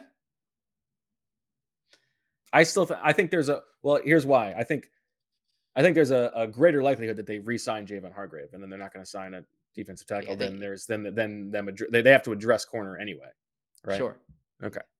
All right. and we move on. I, I, I, I, do like your point. Murphy could be a slight replacement. Like he's that young that he's Yeah, if he's you tw- sign he's gonna him- be 25 next year. Yeah. exactly. Yeah. So I like that. All right. We move on now to the who region. This is the region of players uh, most people have never heard of. Uh, this is the Corey Nelson region. Um, we start with unanimous uh, distinction. Yeah, I was. Who do you, who who else jumps to mind as like a player who they signed early who we nobody had heard of? Jatavis Brown, I guess, but No, Corey These are all Nelson. would- linebackers. Definitely. Corey Nelson was Yeah. like the first day. yeah, it's really funny. Yeah, yeah, yeah. he Um, didn't even make the team. uh, all right, I've got Andrew Van Ginkel, who sounds made up, um, but is a real person, and he would be more of a Haason Reddick backup Sam linebacker. Um, he's been sort of a rush linebacker for the Dolphins, extremely productive from a pass rush standpoint um, in his limited opportunities. Of all of the edge rushers over the past two years, in terms of quarterback hit rate, he is behind only Arden Key um, for these guys. Uh, he goes up against Samson Ebukam, who's a little bit more of a household name, Yeah. relatively speaking. Um, another defensive end. This really comes down to like, do you think the Eagles are going to spend any money on a on a backup Sam linebacker, or do they love Patrick Johnson? I don't think they spend on a backup Sam linebacker. Uh, so which one makes less money here? I would guess Man. Van Ginkel makes less money. Okay, so let's go Van Ginkel. Okay. Remember the gink? All right. Uh, another rotational edge rusher. Ogbo Okoronkwo, uh, who has been relatively productive as well. 4.1% uh, quarterback hit rate. That's just below Marcus Davenport, just ahead of Dawuane Smoot. Or Nathan Shepherd, who is the guy who is an interior pass rusher who is the only other player besides Zach Allen who has a higher quarterback uh, hit rate over the past two seasons than Javon Hargrave has been a rotational pass rusher for the Jets. Uh, a guy who I would have hated coming out of college. I was about to say he was yeah. a 20, he was our 26 year old rookie third round pick, but he's been fine. He's from Canada. yeah, was, Fun yep. story. I'm going Shepherd here all the way. Yeah, I, I need to go with my mother's homeland here. So give me uh give me Nathan, uh, Nathan Shepherd and I'm thinking of a, a Fort Hays of a Fort Hays State guy on the team. You should. Mm. Uh, all right, next up. Do you know where Fort Hays State is? Out of curiosity. yeah, it's in Fort Hays. No, but but but do you know where? Do you know do you know the state that Fort Hays State is in? Uh, Mississippi. No, Kansas. Okay, close enough. They're both in America. Uh, Morgan Fox, who went from the Rams to the Chargers and uh, is a solid Yeah. uh, pass rusher, not very much uh, from a run stopping standpoint, or uh, another player who has been productive in a rotational basis.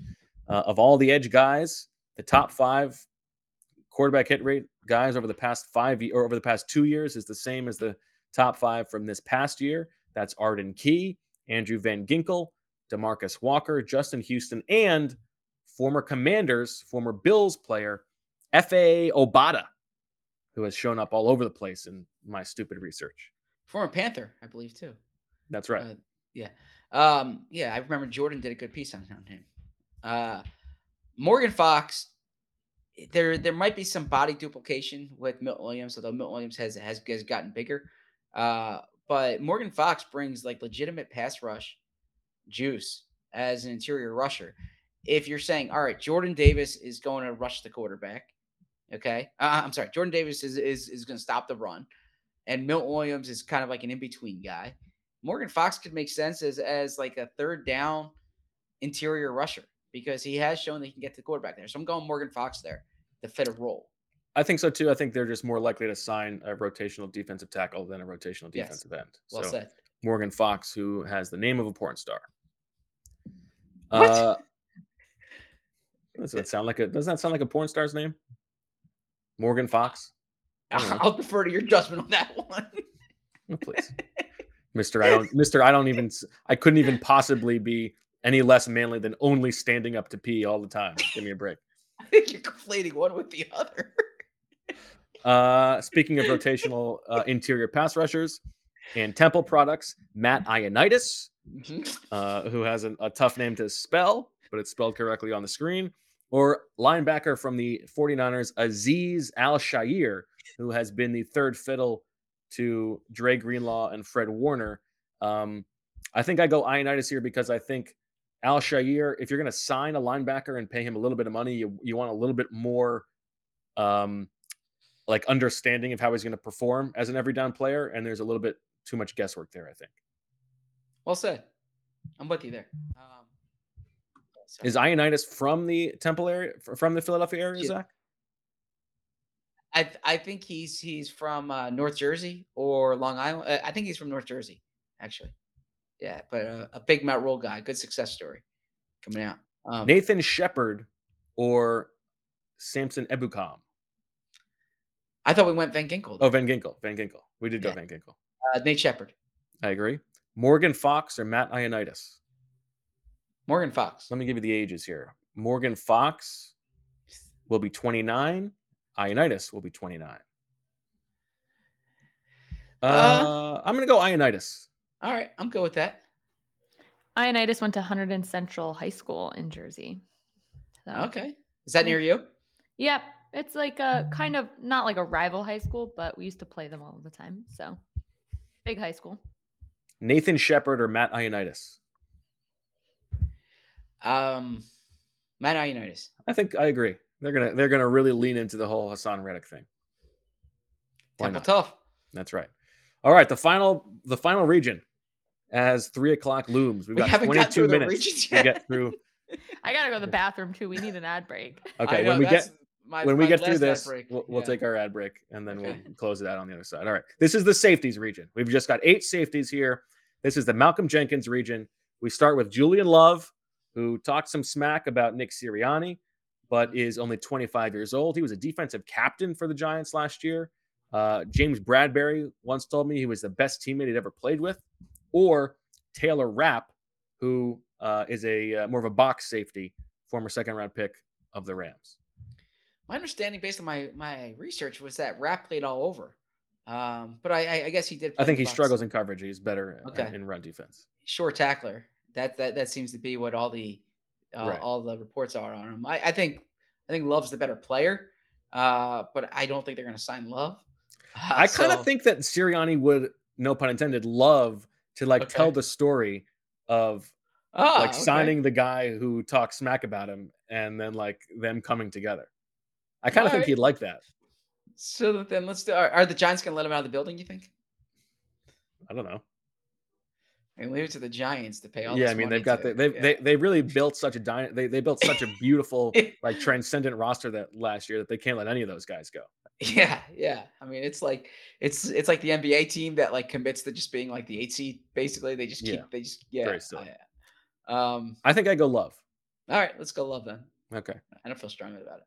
You know where Uh, I'm going on this one. especially because I think that, um, like, if we're presuming they're going to sign a guy, it probably means that they have not re-signed Gardner Yeah. Johnson, which means there's a chance that Epps comes back, which means they need somebody who can be a little bit more versatile deep.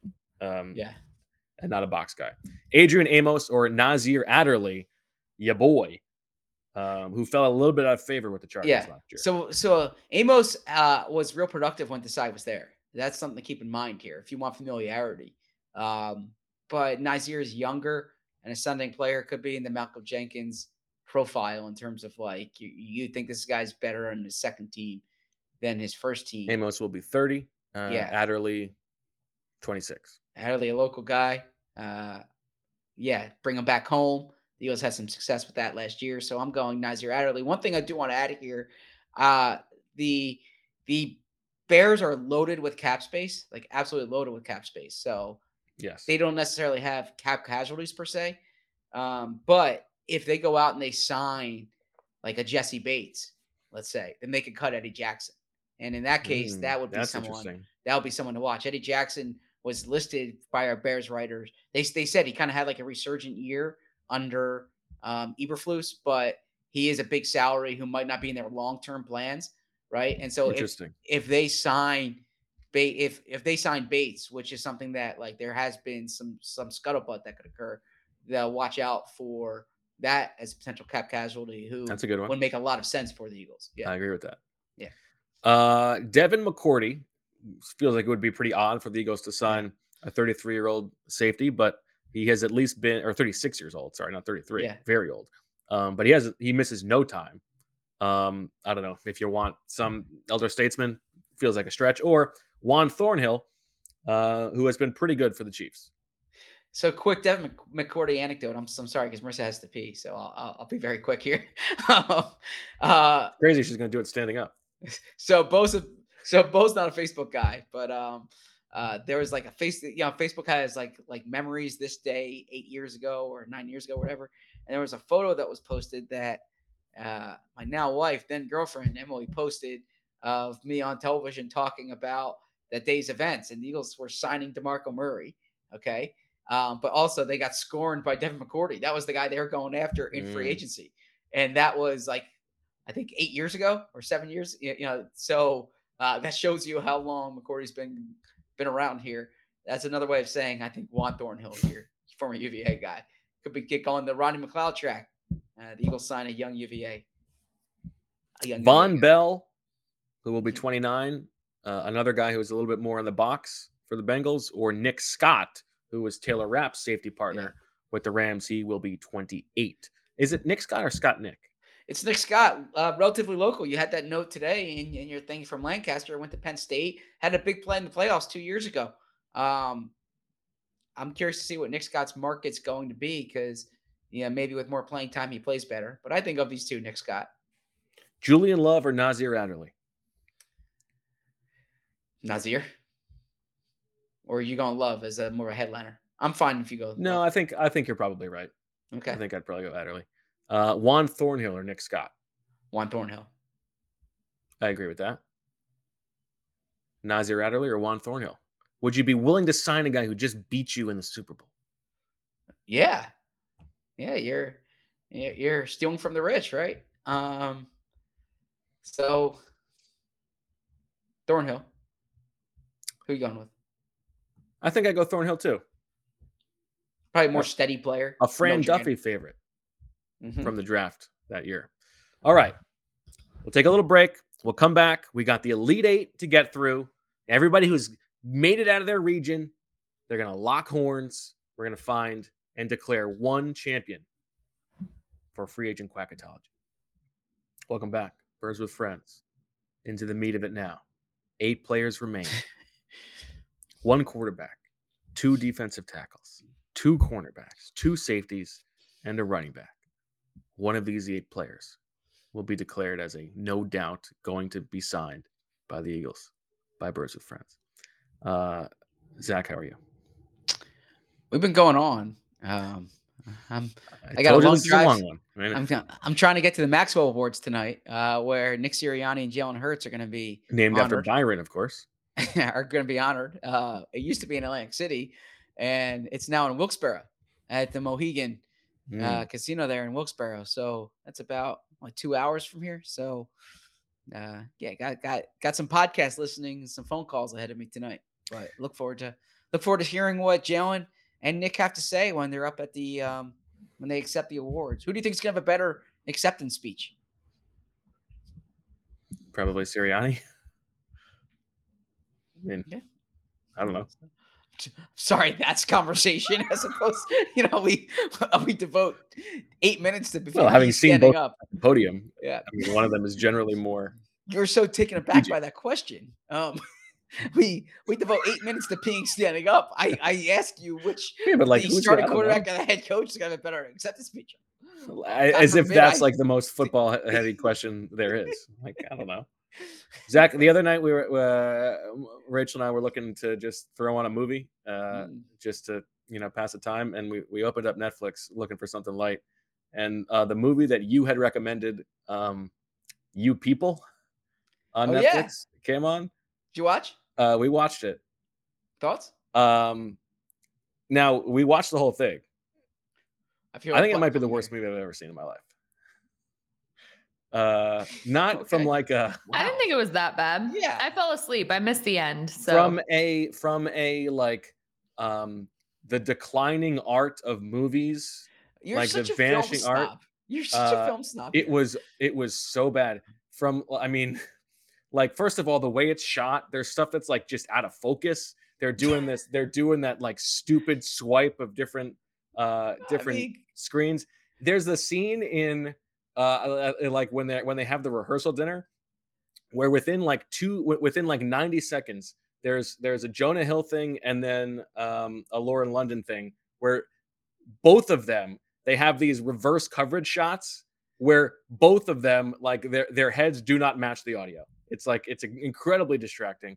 Um it's like it's like I mean I thought Jonah Hill was fine. Like it's nice to spend some time with Julia Louis Dreyfus and, and Eddie Murphy. Uh, It wasn't it wasn't like a painful watch, but I from like a uh like the craft of movie making, like rushing this movie out to production and like let's let's let's spend our money on these four stars and then not spend anything on the way it's going to be shot or edited or scripted or uh, anything was like sort of depressing.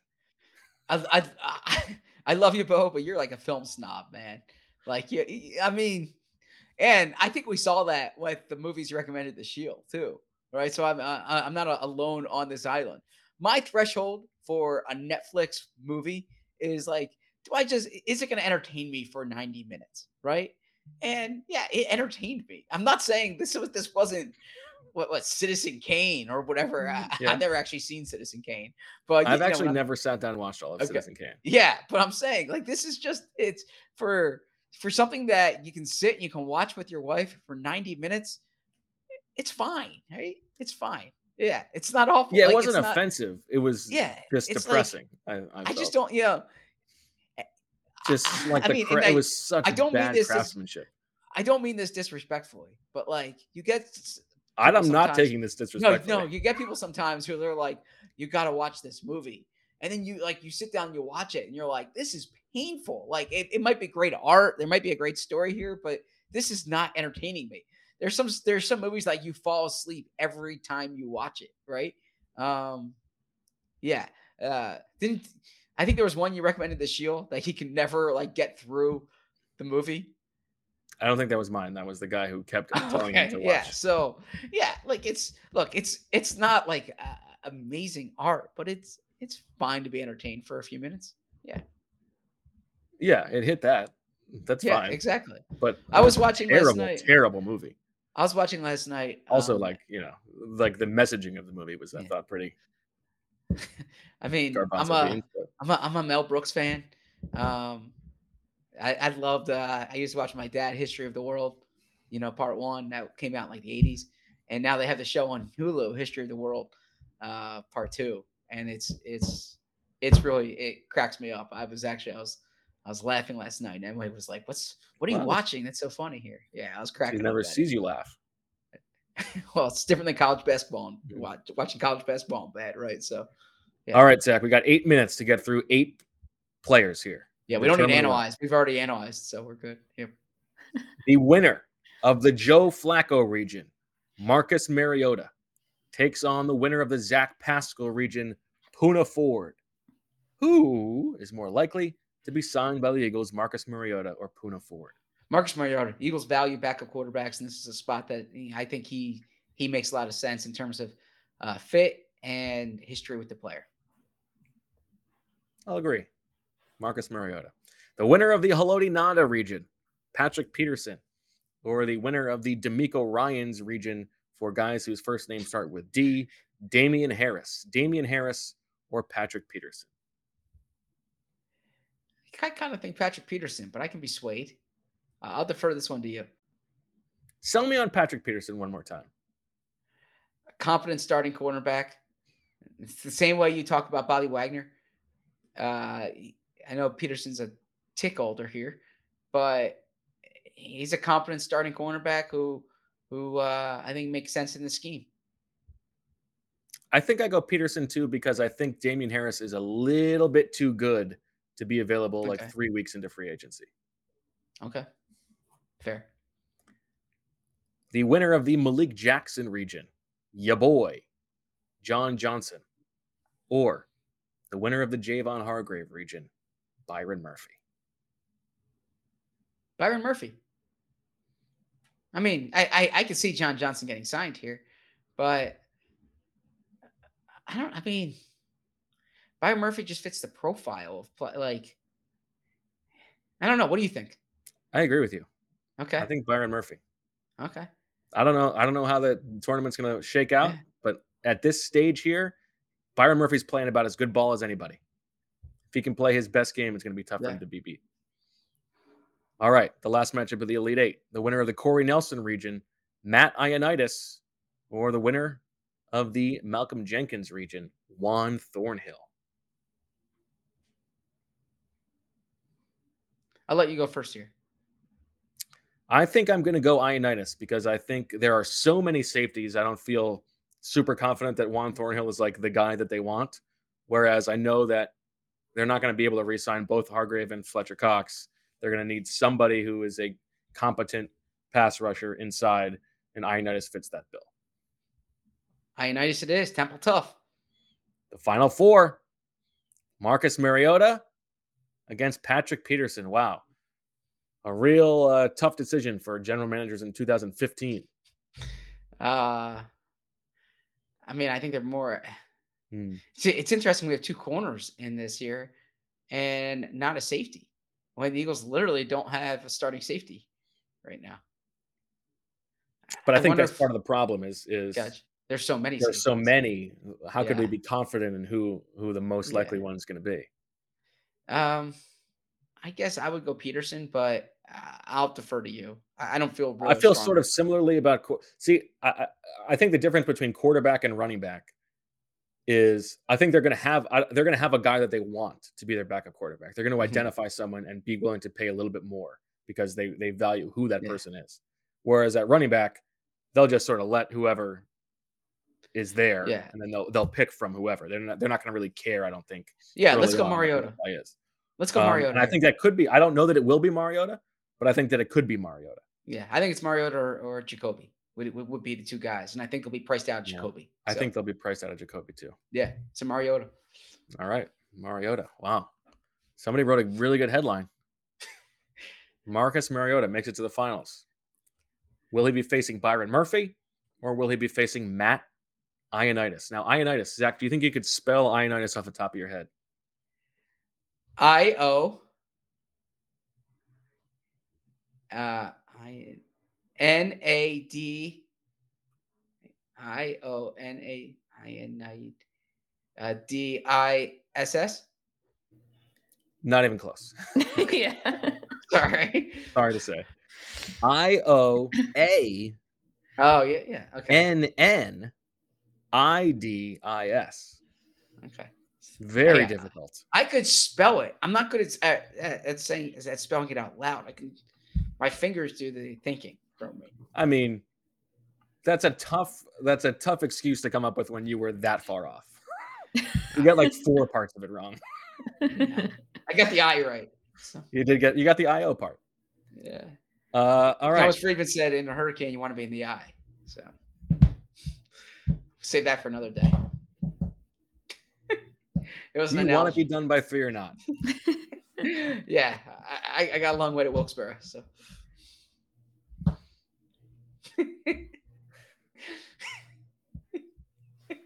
I took it. He's, he's speechless.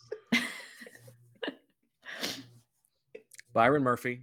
Will the Eagles make a big splash and sign a young corner who is entering his prime, who can be their Darius Slay replacement? Or will they sign a patchwork defensive tackle, rotational pass rusher? What's more likely? So far be it for us. We've been spending the past few weeks saying the Eagles don't have money. They're not going to sign someone. They're going to let all these guys go. And now we have them signing one of the top corners on the market. Well, the Um, thing about but- Byron, B- B- he's so young. You can structure that deal however you want. I'm going Byron Murphy here.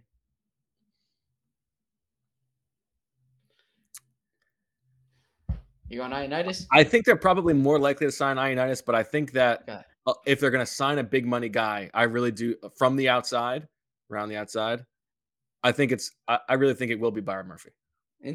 I'm I'm I think so, it's Byron Murphy or Zach Allen. I think one of those. I two thought guys- you were all in on Zach Allen when I was because I, I I wrote my thing last night and then edited it this morning, and I was like, I'm really proud of this Byron Murphy point because I think Bo's all in on Zach Allen. I thought you were talking. I've been thinking about Byron Murphy all along. Interesting. Okay, so wow. Byron Murphy or Marcus Mariota. I mean, I'd rather go with the guy who's going to play than the guy who's not. So Byron Murphy. Yeah, I think from an SEO standpoint, we've already got the Marcus Mariota thing covered. Let's be the Byron Murphy people. Well, I wore my I wore this, my Cardinals red. You know, yeah, knowing, this is this is not an article. So I mean, I don't know what the SEO. well, that's a fair point. Yeah, But yeah, but we in the future we should probably cross promote it and make it an article. I think we devote a lot of time in the pod. We let's well, I use this as prep for the thing that you already wrote. gotcha. Okay. Wow. Well, one not see it hour and that way. 55 minutes later, congratulations are in order to Byron Murphy, who is winning the 2023 free agent quackatology. Byron Murphy, as Zach said, from Scottsdale, Arizona. Byron Murphy Jr. went to Saguaro High School, born on January 18th, 1996. 5'11, 190. Makes up. He'll he he he makes up for the uh the Sidney Jones thing if it if it works out right. Mm. You you go back to the Washington well, the Jimmy Lake coach corners. and it's like uh it's it's it's an fu to jonathan gannon you know this is nick sirianni uh getting him back for trying to hire nick rallis successfully Yeah, I I gotta say to the Cardinals here, like if two of the top free agents we're talking about are 25, I said this, are 25 year olds at, at like premium positions, corner and, interior pass rusher. Uh, maybe you should keep those guys in house. So all right just a thought. what a ride it's been uh i guess that'll do it for this episode of birds with friends what's our plan next week are we just reacting to news we're gonna go live you know during the tampering opening window what are we what are we thinking Yeah, maybe let's go Monday. Okay, first day, Monday night. but are we gonna go live like at noon or we're gonna Oh just go no, not no, we have to let things happen. Yeah, let's. Yeah, it could be We- kind of we- fun we- it could be we chaotic do have we do have writing responsibilities too. You know, so Yeah, you know, it's all part of the same job. I, We'll tell them to wait. They'll wait for yeah, us. yeah, that really goes over well when we do that, right? Let's do uh, All right, we'll do do we'll do something Monday evening. let's do Monday evening and then Wednesday, and then Well, we'll see. I mean, if they sign uh, Byron Murphy on Tuesday, we gotta we gotta pop in live. well, sure, we'll be nimble in that regard. We'll be nipple. All right. And then uh, and, and then let's let's let our audience watch College Troops on Thursday, Friday, unless uh, unless we went Thursday morning. Well, yeah, we'll see what happens. If there if news merits, we'll we'll Yeah. do something. But otherwise, yeah, Yeah. I think that's reasonable. Yeah, but let's let the Dunn family enjoy their final Mhm. NCAA tournament without, well, you know, yeah, without a kid at home. So Mm. As Michael's answering like eight phone calls from general managers around the league. yeah. So, sorry, I got to look at my bracket here. Yeah. There's a great 7-10 game on right now. Michael, this is Arthur Blank. I wanted to call you from the top. I really want you. If the owner's calling Michael Dunn, he should sign that place r- right there. If the owner cares that, Not if there's offering him less money. I think if the owner's calling you, then they clearly are offering you money. Well, then get the more money out of him. If the owner's offering you, you got the leverage. So you pony up an extra eight mil, Arthur. That's how the Athletic got Bo to come, right? yeah. Alex and Adam called him directly, and he said, "Pony up the extra eight mil." That's right. All right, that'll do it for uh, another rousing edition of Free Agent Quackatology. Congratulations to Byron Murphy. Apologies to Alexander Mattison, who was the uh, last one out from the uh, from the field. For Zach and Marissa and Aziz, I'm Bo. Thank you for listening. We'll talk to you next week. Free agency on the horizon, and as always, we love you.